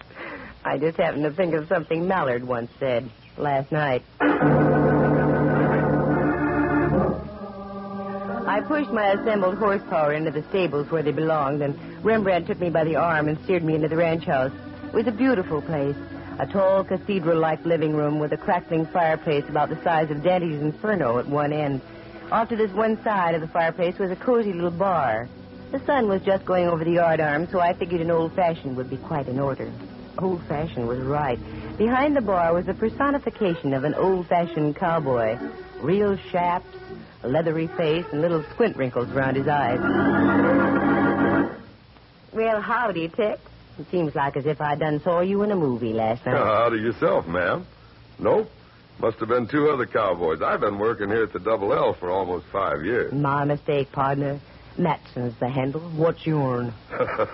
Is that the way cowboys talk, ma'am? Yeah, Hollywood and Vine variety.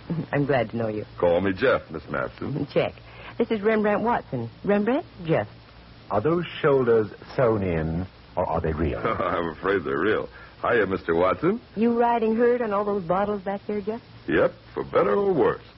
Chang, our regular bartender, took powder on us day before yesterday. Uh-oh. Seems like he picked a bad time to do a run-out. Oh, you mean the missing jet from Glen Valley? Glen Valley? Yeah, that's the ranch next to ours. Yeah, I understand the police are on the lookout for Chang, but he didn't do it. He's a good, honest Chinese boy. Even so, it's a bad time to disappear. Oh, I admit it doesn't sound good. Well, You folks won't mind the efforts of an amateur dispenser. What can I do for you? An old-fashioned for me, Jeff. Well, that I can try. From now on, it gets easier. Rembrandt only wants a Coke. Well, I can sure fix that all right. Uh-oh. What's wrong? Here comes the Duchess. The Duchess? Yeah, one of our guests. Oh. She's been out here about two weeks, and she can go through distilled spirits faster than a buzzsaw through mushy pine. And I hope you're prepared to talk. Always, Jeff, always. Hello, my dear. You just arrived, haven't you? Uh, mentally or physically? Oh, oh, my! A sense of humor, too. I, I shall enjoy your company.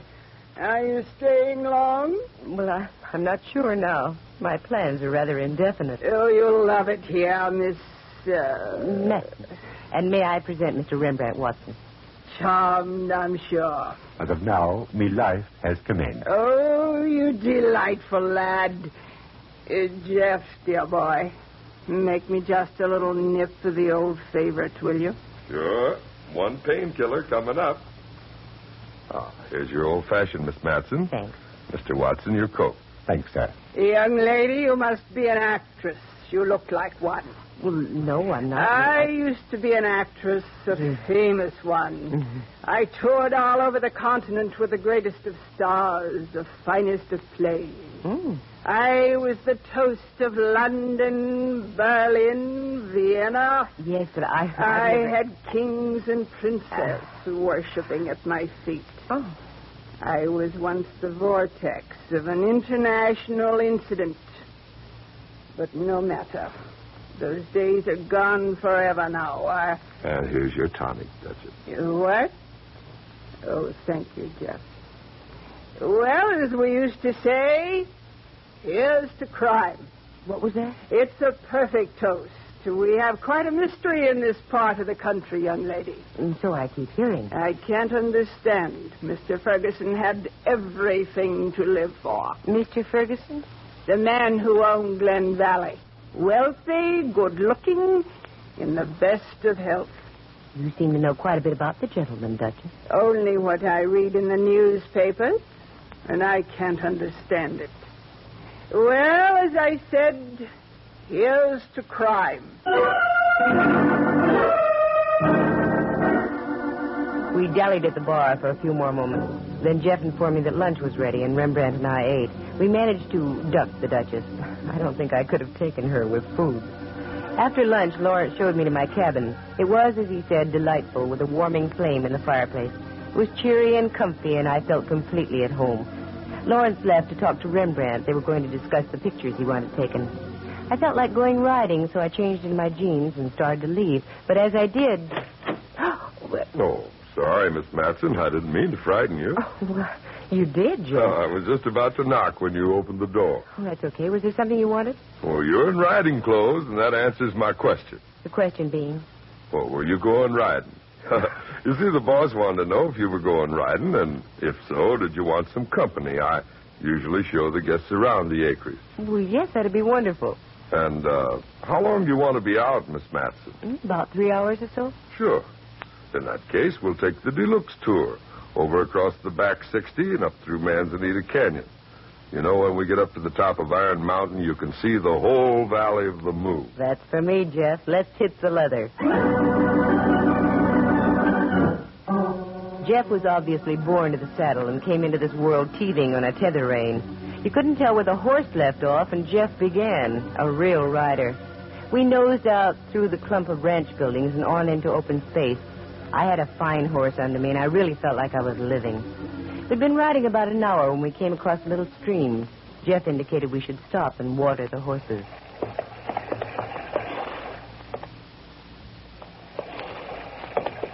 How long have you been a cowboy, Jeff? Oh, about as long as I can remember. Round here? No, up around Montana. Then little by little, I gradually drifted further west. Hit upon the Valley of the Moon about five years ago. Fell in love with it. I've been here ever since. Reckon I'll stay here, too. No, I don't blame you. Excuse me if I seem to be full of questions, Jeff. Well, that's what I'm here for, ma'am. Good. Because I've got a couple more. What's up that little draw there on the other side of the creek? Hmm, nothing but a tangle of manzanita. Scrub oak and brush. Pretty hard to get through there, hmm? Hard. It's impossible. Well, I've seen chipmunks get fouled up in that draw. Uh-huh. Then how come those boot prints are going right up there? Boot print? I don't see any. Well, hey, you're right. Either boot prints are the result of shoes with Cuban heels. Well, now, there's a strange one. Exactly what I thought, too. Say, you know, something just dawned on me. Matson. Didn't I see your pictures in the Frisco papers a couple of weeks back? San Francisco.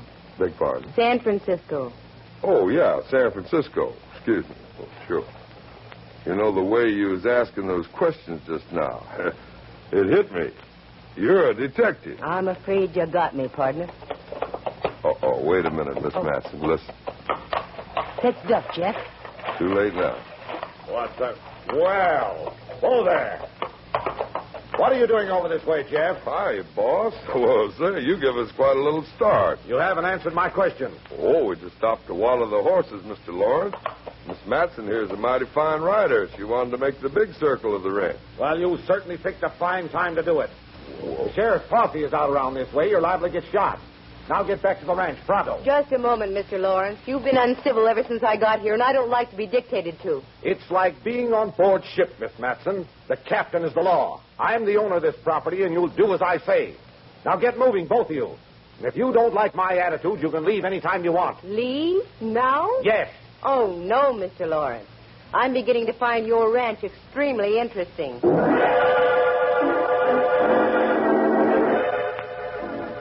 Jeff and I wheeled our horses about and sifted back to the ranch house. I looked back a couple of times, but there was no sign of Lawrence. I was mad, and Jeff must have sensed it because he was smart enough to keep his mouth closed. As I dismounted at the stables and headed for the house, he waved me a forlorn adios and disappeared. Just as I went through the door, I was greeted by Rembrandt. Oh, there you are, Dove. I was about to institute a searching party for you. Oh, I was safe enough until I came to grips with a thing called my own temper. What have you been doing, Ducky? I've had a most delightful afternoon, Candy, dear. I've been playing canasta with the Duchess. Canasta? Ooh, you don't know how to play canasta. I know that, and you know it, but I don't think the Duchess does. She celebrated each hand with a hefty pull on her bitters. How'd you manage to make any sense out of the game? That has me puzzled, too. All I do is put down some cards, any cards, and she'd congratulate me. Maybe you've got a green thumb for the game. Incidentally, I thought you were going to be taking pictures this afternoon. Called off on account of the law. Hmm? Mister Lawrence had to ride out into the lone prairie and deliver a phone message to the sheriff. He's making like ghost riders in the sky out there. Do go and change, dear. You smell of horses. Yes, I know. Oh, and incidentally, we're to have a soiree this evening. Two more guests arrived. The cook tells me there's to be a little entertainment after dinner. Good. Around here, anything will be an improvement. I didn't tell Rembrandt I was going to change, so it wasn't a fib when I stayed in my jeans. I went back to the stables, got the boy to rig me another horse, and headed out toward that creek again. I rode faster this time, because I'd noticed something else there besides the footprints. It was a battered ten-gallon hat on the far side of the creek with studded initials J F on the crown. But when I got there, the cupboard was bare, but good. Not only was the ten-gallon hat gone, but the boot prints had been completely obliterated. I stayed for another few minutes of study and frustration and then went back to the ranch. I changed, met Rembrandt, had dinner, and then we relaxed in the living room. Oh, Dove, I'm so full. This outdoor living makes me ravenous. Outdoors? I don't think you've stepped out of this building since we got here. Well, then it's the thought of outdoor living that does it. Oh, they're the new arrivals over by the fire. Uh, did you meet them? No. They looked at me as though I might soil their escutcheon, whatever that is.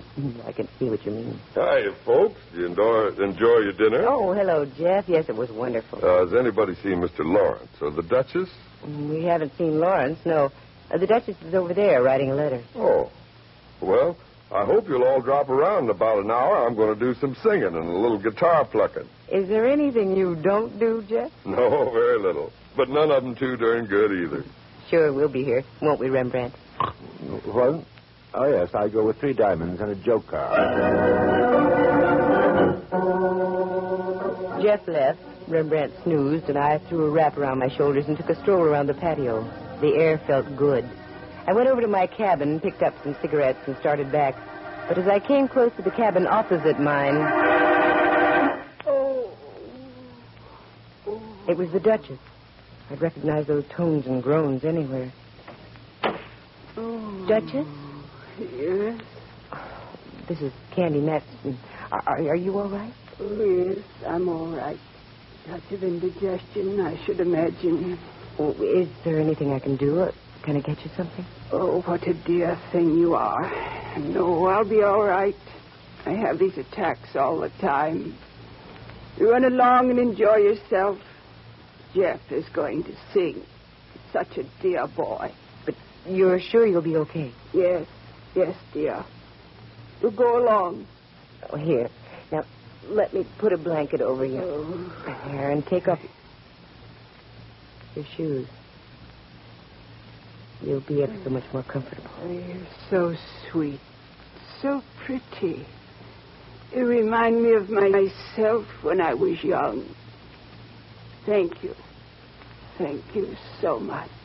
I tucked the old girl in and left her to dreams of the past and went back to the ranch house. Jeff was just pulling up a chair in front of the fireplace. Well, you'll have to understand, folks, I'm not a singer. I don't pretend to be. I just warble along the way I feel. Now, is there any particular kind of cowboy tune you'd like to hear? No, Jeff. Why don't you just sing a favorite of yours? Good idea. Just do what comes naturally. Okay, you ask for it. Let's see. Here's one I think you might like.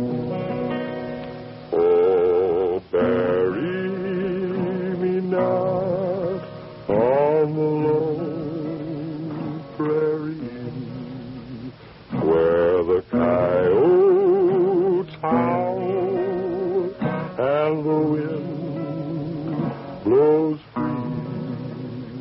In a narrow grave, just six by three, but bury. Oh, hiya, Bob. Oh, I'm sorry, Jeff. Go right on with what you were doing. No, Mister Lawrence.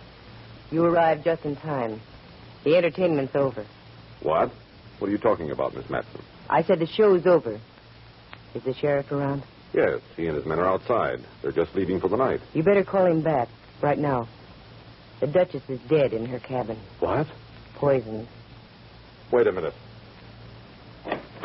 Sheriff! Sheriff Hobbs! Is that you, Lord? That's right. Can you and your men come back for a spell? Seems we have more trouble. Okay. We'll be over as soon as we tie up the horse. Now then, what's this all about? Well, I could tell you, Lawrence, but I think it'd be more proper coming from the star himself. Don't you think so, Jeff? Uh, looks like this is it, doesn't it? You know, you're smart, Miss Matson. Like they say in that ad, never underestimate the power of a woman. That's right. That letter the Duchess wrote proves your point. What? How'd you get hold of that letter? I thought I... Oh, she wrote a duplicate. Is that it? Like you say, never underestimate the power of a woman. Wait a moment. I don't understand what's going on here. Go ahead, Miss Matson. You tell us. Looks like I'm not the star any longer. Well, Lawrence, up to about two weeks ago, you had as nice and gentle a cowpoke working for you as there ever was. Then the Duchess arrived. She wasn't kidding when she claimed to have mingled with nobility, important people. As a matter of fact, she had an inside tip about your ranch and the one next door, Ferguson's place, Glen Valley. Didn't you receive a fantastic offer for your property from a big wine company just recently, Lawrence? Why, yes, I did. So did Ferguson. They were going to merge the two places and make it one of the world's largest vineyards. I didn't know about that part of it. But the Duchess did. She wanted in on the ground floor. That's why she came out here. She tried, tried to talk business with Ferguson, but he'd have none of it. So, in one of her boozy moments, she hit upon the idea of doing away with Ferguson. But she didn't have the nerve to go through with it. That's when she approached Jeff here and cut him in on the deal. Jeff was tired of the poor but honest cowboy routine, saw a chance to make some heavy sugar, and went along with the gag. Right, Jeff? She's got it straight so far, boss. Jeff, I, I can't believe my ears. Oh, that's nothing. Just wait a while. Jeff and the Duchess were out riding one afternoon when, by chance, Ferguson rode up, too, just where the boundaries of the two ranches meet. While the Duchess talked to Ferguson, Jeff sneaked around and back and bashed in his head. They hauled him up to that draw where you bumped into us this afternoon. I know now why you ordered us out of there. On the other side of that snarl of brush and manzanita, there's a quicksand pit.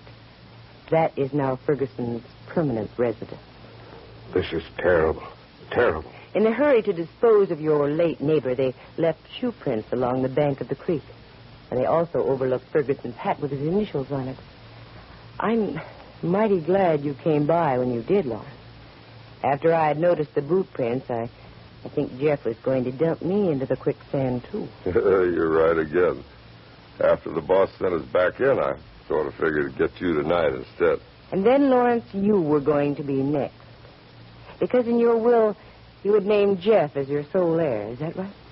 That, that's right. I... I loved him like a son. Then the Duchess and Jeff could have swung a hard bargain with that wine outfit. All very smooth except for one thing. One thing? I'm kind of curious about that one thing, Miss Matson. Alcohol, Jeff. It's not only lifting to begin with, but also acts as a depressing agent. The Duchess had been imbibing all day, and after dinner she arrived at that point of depression, realized what a horrible thing she had done, and she wrote the full story about the wine company and Jeff Dupisky and made a copy. You were afraid of that yourself, Jeff. That's when you went out and slipped the old girl a lethal Mickey. I heard her groaning and went in to investigate. She said it was indigestion, but I knew differently. Her breath. And I knew, too, that she'd be dead within five minutes. Then I saw her shoes. Cuban heels with mud caked on the inner side of the arch. That's when I had a hunch the letter she was writing had a definite meaning. You overlooked it, Jeff. I found it. Where only a woman would think of looking. Tucked inside her bosom. Jeff. I'm sorry, Lawrence. I had you figured wrong from the start. I was the one who was wrong. You aren't hard at all. You're as soft as putty. Well, Jeff, here comes the sheriff. Yeah, so I see. Well, I'm ready for him, and you can't beat a royal flush with a pair of deuces. Or should I say dunces. Ah, go, there won't be any fuss. And all of a sudden it dawns on me. People should accept their, their lot. If you're born to be a cowboy, just stay a cowboy. And if you're born a millionaire, don't fight that either. Well, goodbye, Miss Matson. And I'm glad the boss happened along when he did, because I... I don't think quicksand would look good on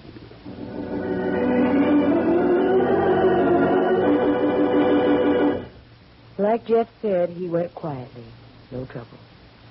Too bad he wasn't content to be just a ranch hand, simple and unspoiled, because as Rembrandt had noticed, he did have wonderful shoulders. He played the guitar, he sang, and he made fine old-fashioned. All in all, a very nice guy, except for two vices, hitting from the behind and poisoning. The Valley of the Moon? Oh, I'll go back. It's lovely. After all, one man with a snarled brain can't undo the work of the original master painter.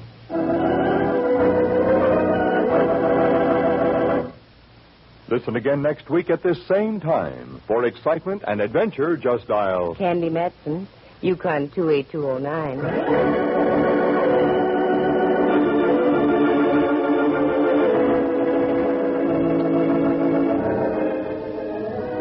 Heard tonight were Helen Cleve as the Duchess, Lou Tobin as Lawrence, and Clancy Hayes as Jeff.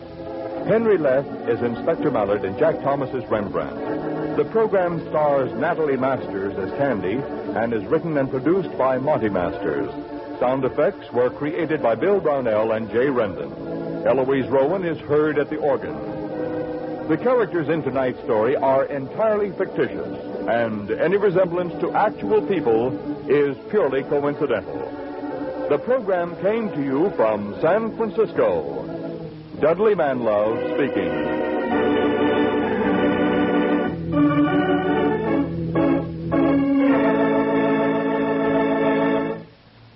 You are tuned for the stars on N B C.